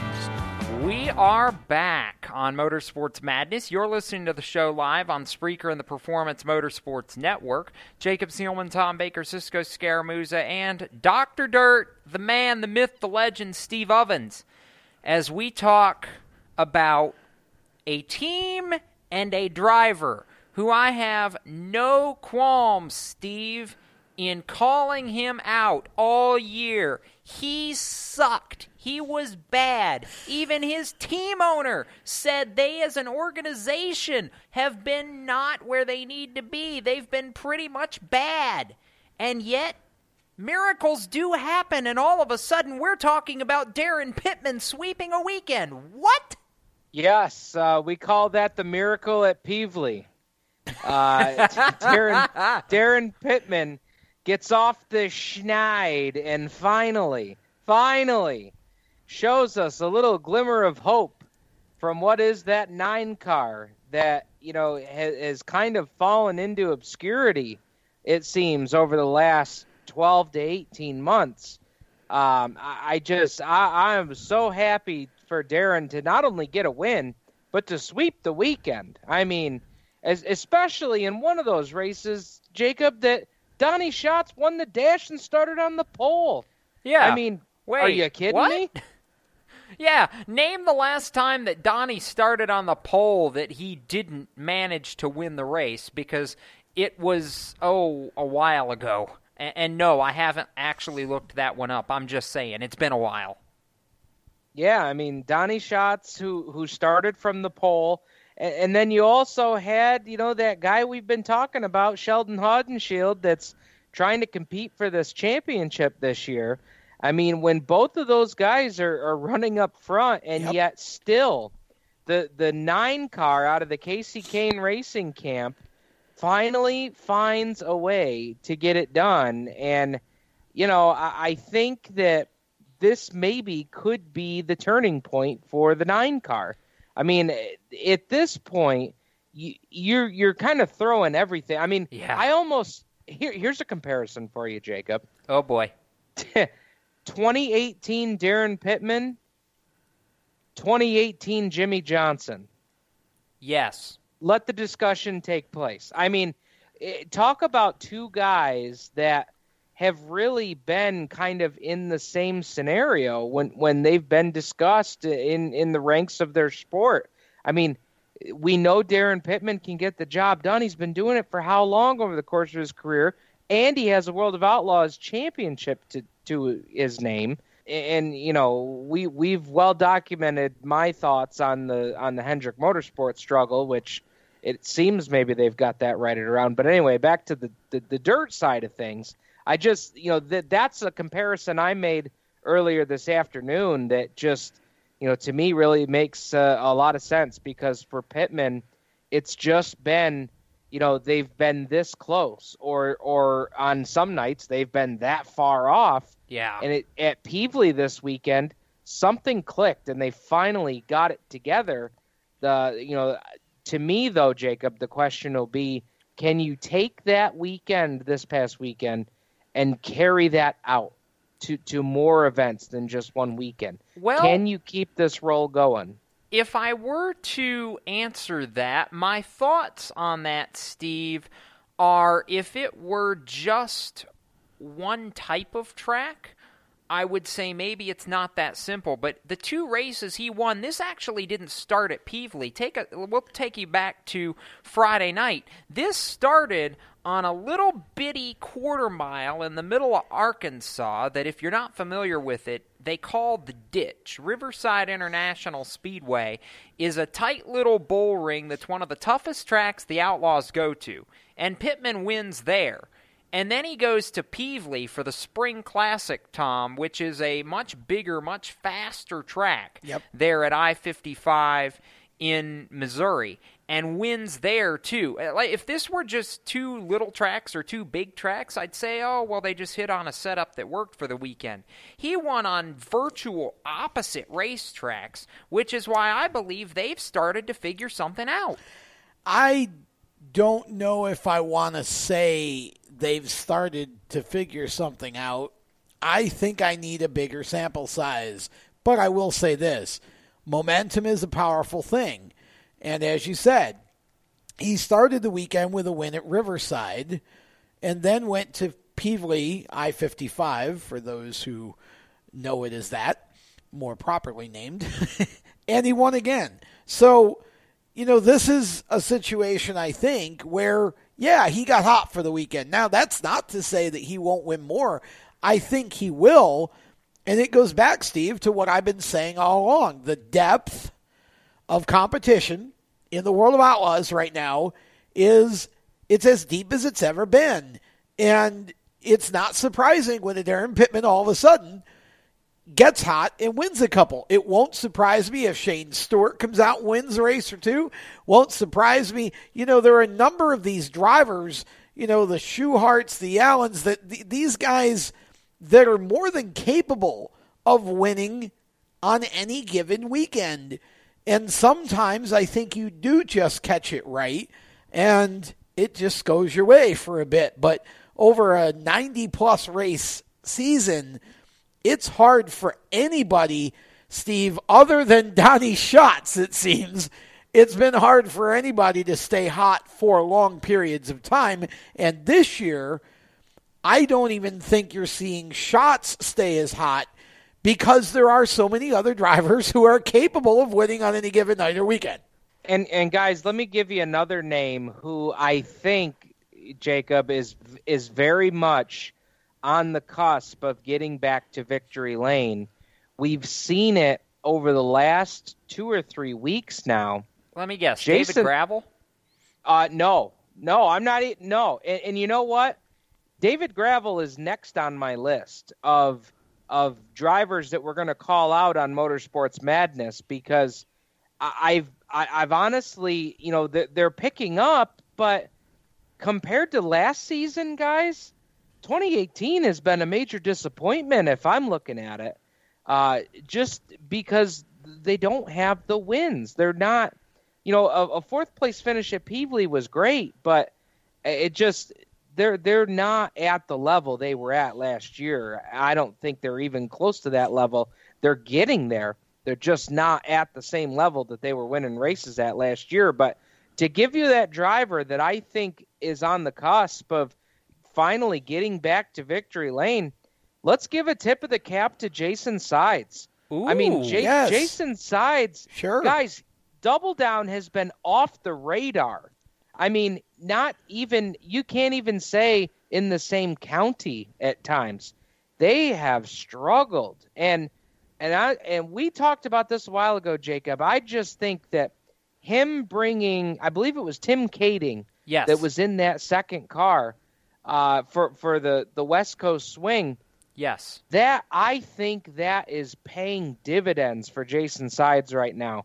He set quick time out of their 44 car field at Pevely. And I just think that if they can keep doing things like that, because with the Outlaws, the, the key, you've got to qualify well and you've got to finish well in your heat race. You've got to make that dash so that you give yourself an opportunity to start up front and try and win one of these deals and, and try to steal a win away from Schatz and, and Sheldon Haudenschild and you know, maybe Pittman here if that team seems to really pick things up. And, and so I, that's who I look at as the next guy that I think could, you know, Tom steal one of these things from from from uh, Schatz or, or the like. Um, and, and there were some really good stories, Jacob, that came out of Pevely too. Yes, Jason Sides was one of them. Finishes sixth and set quick time. And here's another one that this is not a household name, uh, unless you're you know uh, more more in tune with the Midwest uh, racing. Cale Thomas. Yes. yes. How about the youngster finishing in the eighth spot? Oh, uh, that in was the a- '91 machine. And he was, I think, the only non outlaw in the top 10 in that race, too. It was Yes. remarkable the job that Cale did over the weekend, and I was very impressed. I was bummed that uh, Christopher Bell wasn't able to have a little better showing than he did in Chase Briscoe's ride, but as Chase said to me at Bristol before they headed up there, he knew there was going to be a learning curve, and, you know, they they certainly learned a lot, and I think their time will be coming. What I was most bummed about, Steve, was that Sunday night show at Tri State Speedway in Haubstadt, Indiana, got rained out because you were going to have Briscoe, you were going to have Bell, you were going to have Kyle Larson in a second Tony Stewart racing car. Ugh. Yeah. and on a track that would have been really, really racy for those guys, like the the Larsons and the Bells. Haubstadt would have been a great racetrack to put the hammer down and go. And shoot, uh, Mother Nature just ruined it. That was unfortunate because that was that was really like a mini All Star race that was setting up there. Yes, yes, it was. Not it- All Stars, All Star. Yes. I was going to say, just, Tom, we just for to go down that road clarification. again. Just for clarification. All right, Steve, real quickly before we cut away to our last break, I do want to also talk about one other big race that happened over the weekend. So, yeah, that old guy that we were talking about last week on Motorsports Madness that uh, decided he was going to go out and win a race, he won another one. Oh, he absolutely did. And boy, this this is Jacob. This is really going to make things interesting because you know Bloomquist, with the addition of Jonathan Davenport this season, I mean, I think the Lucas Oil title is as wide open as it, may have ever been. We thought that last year with the with the talented drivers that made the shift to the Lucas Oil Tour uh, to start last season, but man, I mean, you had Jonathan Davenport that seemed to win everything off right out of the gate to start the season. You Josh Richards has gotten his in, but now Bloomquist is starting to turn it up, and at a place like Port Royal, uh, man, I, I gotta say, I I have I have bagged a lot on on Scott Bloomquist over the years, and particularly in the last year or so. I may have to change course because he's making me look like a fool here. You mean you may have to eat some more crow? I just may have to. And, and and another driver that that you know I I love to follow. Everybody in the Northeast loves to follow. I, I really think Tim McCreadie and the Longhorn guys are starting to turn it around too, because they get another top five finish. And, and what started out as a horrendous season for those guys is starting to turn around too. So I mean, you know, they're they're they've got a ways to go to get back in the point race. Yes, they do. You know, like Bloomquist is going to do, but yet, you know, at the same time, uh, you start to see a team that kind of ebbs and flows. Well, they're starting to make positive ground here, and that's what you want. That's what you want to see. Yes. But you know, Bloomquist, Josh Richards second, and and Davenport still leading the points. It's going to be a thrilling race all year long. Last tiny shout out on the points, Steve. Can we give a call to the cat who's running sixth in points right now, tied with Jimmy Owens? Hudson O'Neal is doing an absolutely Sure is. remarkable job Sure right is. now. Yeah. Oh, definitely. And and I think that that's probably a driver, Jacob. I know. I think you guys would agree. I think that's a driver that you know has had so many good runs this season that we haven't given a call to, and and and part of that is because of the the depth of drivers. I mean the the the absolute power and talent of this series. It's so easy to to talk about you know the guys that are that are battling it out in the top five in points that you get somebody like Hudson O'Neal that has you know done a phenomenal job in that 71 car sits sixth in points and it's kind of like wait a minute Jacob where where did this come from? We haven't been talking about this, but we should have been. I know. That's exactly right, yep. Steve. And uh, we'll have to uh, get Hudson on here real in short order to talk about his season to date. Uh, that'll happen on an upcoming edition of Motorsports Madness. Don't worry. Right now, we're going to take our final commercial break. When we return, the lightning round here on Spreaker and the Performance Motorsports Network. Stand by. We'll be right back. How to be a great dad in 15 seconds. Bike ride, go fish, walk in the park, phone call, milkshake, play catch, picnic, fly a kite, tell jokes, laugh, talk, read a story, tell a story, bumper car, swing set, bowling, pillow fight, cut loose, stay tight. Whew. Because the smallest moments can have the biggest impact on a child's life. Take time to be a dad today. Call 877-4DAD-411 or visit fatherhood.gov. Brought to you by the U.S. Department of Health and Human Services and the Ad Council automotive technicians, and auto service trainees. How would you like to work at the beach and perform for one of the best car care centers in the nation? Lewes Meineke is now looking for skilled automotive technicians to join their award winning team. If you're a gearhead that knows his or her stuff or a young up and comer that has the motivation and drive to succeed, then you need to make this call today. 302 827 2054. Lewes Meineke Car Care Center, located in beautiful Lewes, Delaware, offers a highly competitive compensation plan, great benefits, a flexible schedule, and did we mention that you're going to be working at the beach? Plus, there's a signing bonus for the right candidates. Technicians must be ASE certified and have a minimum of six years experience. Beginners advance at your own pace in one of several entry level positions. But whatever you do, don't wait. These jobs will go fast. Call Tim at 302 827 2054. That's 302 827 2054. Lewes Meineke Car Care Center. Rev up your career. You hear that? That's the sound of America's only sports car. That's right, it's a Corvette. But not just any Corvette. It's your Corvette. It's that who cares if there's traffic part of your day. And this can be you when you come to Cooper Corvettes. With 60 years of Corvettes to choose from, there's always a Corvette in your budget. And they'll service any Corvette you bring in. Cooper Corvettes on Route 1 just north of Quantico and Triangle. Call, click, or visit coopercorvettes.com. How to deal with someone who says that's so gay. Outsmart them. This party is like so gay. Totally. Excuse me, but did you ladies know the word gay used to mean happy or excited? Then it became a word used to describe gay people. Then somehow it came to mean dumb or stupid, which is how you just used it, which is not very nice. Ew, that guy is on the football team and super smart, and he totally hates us now. Totally. When you say that's so gay, do you realize what you say? Knock it off. Learn more at thinkbeforeyouspeak.com. modified driver Matt Hirschman. You're listening to Motorsports Madness on the Performance Motorsports Network. Welcome back to the madness here on the Performance Motorsports Network, also live on Spreaker.com and the Spreaker app. Jacob Seelman, Tom Baker, Cisco Scaramuza, Steve Ovens, and I can't believe I'm saying this because we're going into the lightning round and it's my show, but I'm going to defer to Tom only because I know he wants to lead off with the first lightning round question, and then I have a handful of things that I want to hit to as well, Tom. So just just be prepared for that. Okay, so I want to do a little buy and sell here, and uh, we'll get Cisco back into the conversation with this one as well and we can go around the table. And since Jacob deferred to me, I'll kind of control the traffic just for this question. And we'll go me, Steve, Cisco, and Jacob.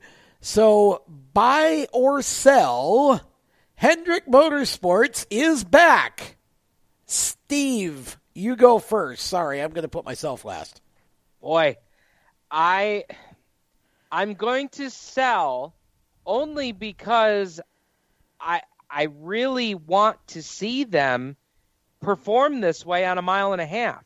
When I see that, I'll buy it. For now, I sell it. Jacob. I'm going to do what I planned on doing for the entire show buy bye bye. You know why? Because I think this confidence from their short track program is going to bleed into the intermediate program, and I think by the time we get to Kansas and Charlotte, they're going to be okay. My story, and I'm sticking to it.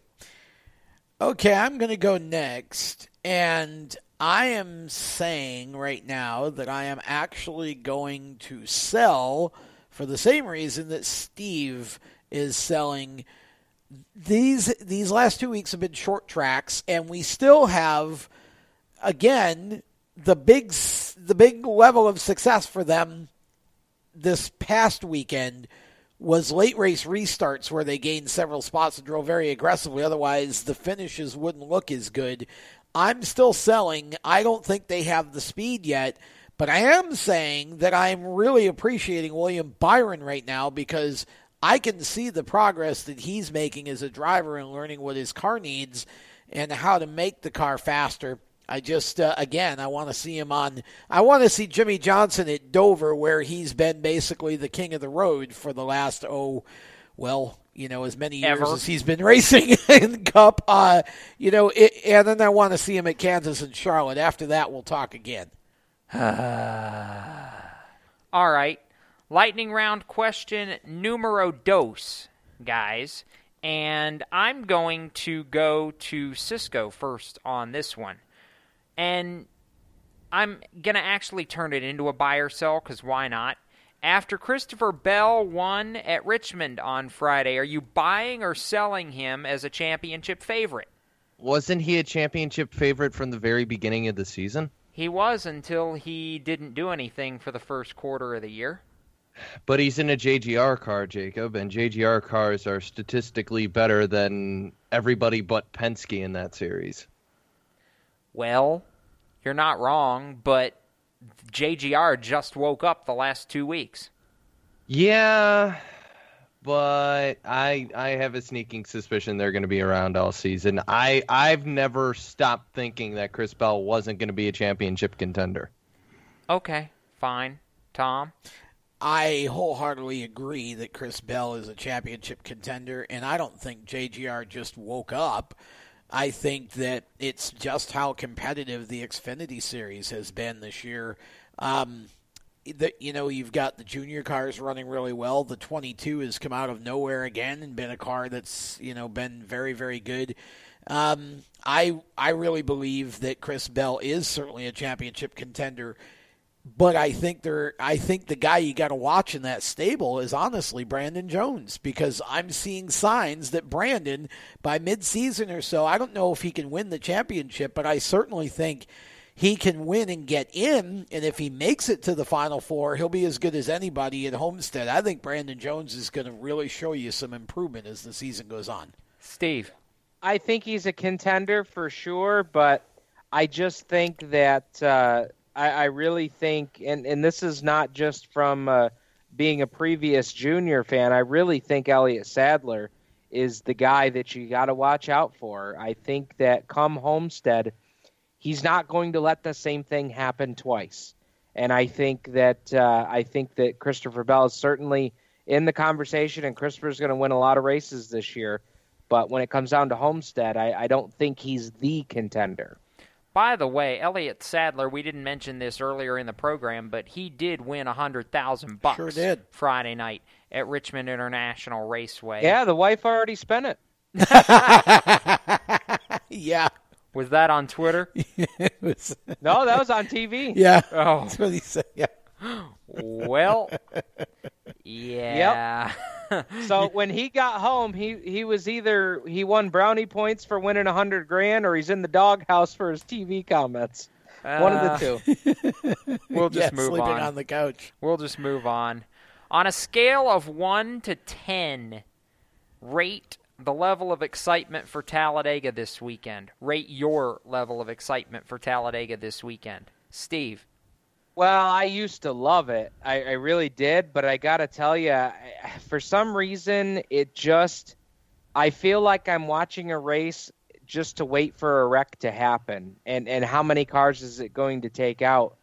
I, I'm not. A, I'm obviously not a fan that watches restrictor plate racing to watch wrecks happen. But I think I'm starting to sway away from restrictor plate racing because I'm not necessarily watching. I'm just watching to wait for the wreck to happen, and and I. I don't know. I, I think I'm kind of changing course. Uh, I, I'm going to be like every other fan and say we need more short tracks. Cisco. Does excitement count uh, also as an impending dread? No, I said excitement. dread is That's not the excitement. opposite of excitement. Yeah, I just I just have a really bad feeling about Talladega. I don't know what it is, but I just something seems off. Okay. I feel like we're gonna have a massive accident. I don't know why. I just Don't we in the back of my mind, I feel like we're due. Okay. So Wow. that doesn't answer the question. On the I mean, scale it's, of a, one it's to a 10, plate track. That would be a so I guess, four or something. You know, yeah, four out of ten, something like that. But I, I just, uh, I just can't get it out of the back of my mind that I feel like we're due for a really big accident. All right, Tom. I'm gonna let Steve back in here. He wanted to. Actually, well, give his number I, that he realized forgot to I give. didn't answer the question. I'll go three out of ten. All right. Okay, first of all, aren't we? Am I mistaken, or aren't we doing the drivers in the booth thing on Saturday? We are at Talladega. We okay, are. that alone, for that reason alone, on a scale of one to 10, 46. Why forty? because uh, well, be, because 10's not high enough to register no, my level uh, of why excitement. I specifically. don't know. I just picked it out of thin air. I mean, look, that, that's enough reason to be excited, isn't it? I mean, that was the most fun we had watching a broadcast all year last year, and now you got Bubba Wallace getting involved. I mean, you got some new faces there. I think it's going to be great. Now, in as far as the racing, look, I I, I know there's going to be a big wreck. There's always a big wreck at a restrictor plate race. I still think it's fun to watch, and I think really just waiting to see who's going to win. This is a race. You know, let, let me just bring up something that might be interesting for the last 30 seconds or minute of the show to talk about. You look at a team like Front Row Motorsports. Now, you can look at the results and you can say, well, they're not doing that much better than they've ever done. But if you paid attention the last two, three races, you've had both David Ragan and Michael McDowell running Doing things. mid pack and Yes. actually being in for a little while the other day. David Ragan was the fastest car on the track at Richmond, not Bristol, Yeah, no, at I, well, Richmond. no, I wanted to circle Bristol specific, Okay. specifically because Michael qualified top 10, ran in the top 10 until he got wrecked, and David Ragan had plenty Right. of speed there as well. So my point is, you take them now to Talladega and give them the same equipment that Ricky Stenhouse and Trevor Bayne have, and you got you know the potential. We've seen it before with Ragan. You know, so these types of cars and drivers have a chance to win these races, and I think. You know, I think that's what makes it interesting for me. So I'm going to say, just on the Cup race alone, eight out of ten and forty six on the Xfinity because of the, the broadcast. All right, by the way, 46 is a Days of Thunder reference, so we'll make that the reason why Tom said Sure, 46. whatever floats your boat. For me, 10. 10, max the scale. I love watching Talladega. I'm sorry, I don't feel the dread that people do No. at restrictor plate agree. races. I love it. I think it's massively entertaining. You never want to see any big accidents, but that just is what it is. And it happens, and we just get through it and move on. 10 for me. Max the scale. Let's go racing on the high banks this weekend. Now, in the final 30 seconds that we have, I'm going to go around the table. No explanation. Just give me a, give me a driver or a team. If an underdog wins at Talladega on Sunday, it's blank. Tom. Uh, I'll go David Ragan. Why not? Cisco. Bubba Wallace. Is he an underdog though? Really? Yeah, I think he's still an underdog. Okay. Yeah, fair. I'd say he still counts. Absolutely, he's an underdog, and I Steve? go Bubba Wallace as well. All right. I'll throw a flyer. Matt DiBurrito. You're welcome. More is Hashtag salsa time. Well, all I know is that if Matt DiBenedetto ever wins a cup race, I mean, you think Clint Bowyer throws a party. Wait till Yeah. you see what happens there. Yeah, exactly. And with that, we're going to laugh our way right off the air and conclude this edition of Motorsports Madness. We're glad you've tuned in. We've had a ball. We hope you have too. Thanks to Bob Steele, Sue Mason, and all the folks at PMN that help keep us on the air and make this show possible. For Tom Baker, Steve Ovens, Cisco Scaramuza, I'm Jacob Seelman reminding you to keep it off the wall, folks. And if you're headed to a racetrack, we might just see you there. We'll be back on the air Monday, 7 p.m. Eastern, for another round of the madness. Till we meet again. You've been listening to Motorsports Madness with the Race Chaser Online crew. Stay tuned to Performance Motorsports Network for more race talk. For the latest motorsports news, visit racechaseronline.com. Motorsports Madness is a copyrighted production of the Performance Motorsports Network, www.performancemotorsportsnetwork.com. A member of the Scorpion Radio Group Incorporated, and may not be rebroadcast, replicated, or saved in any media without the explicit written permission of PMN. Check out our Facebook page or our section of the PMN website.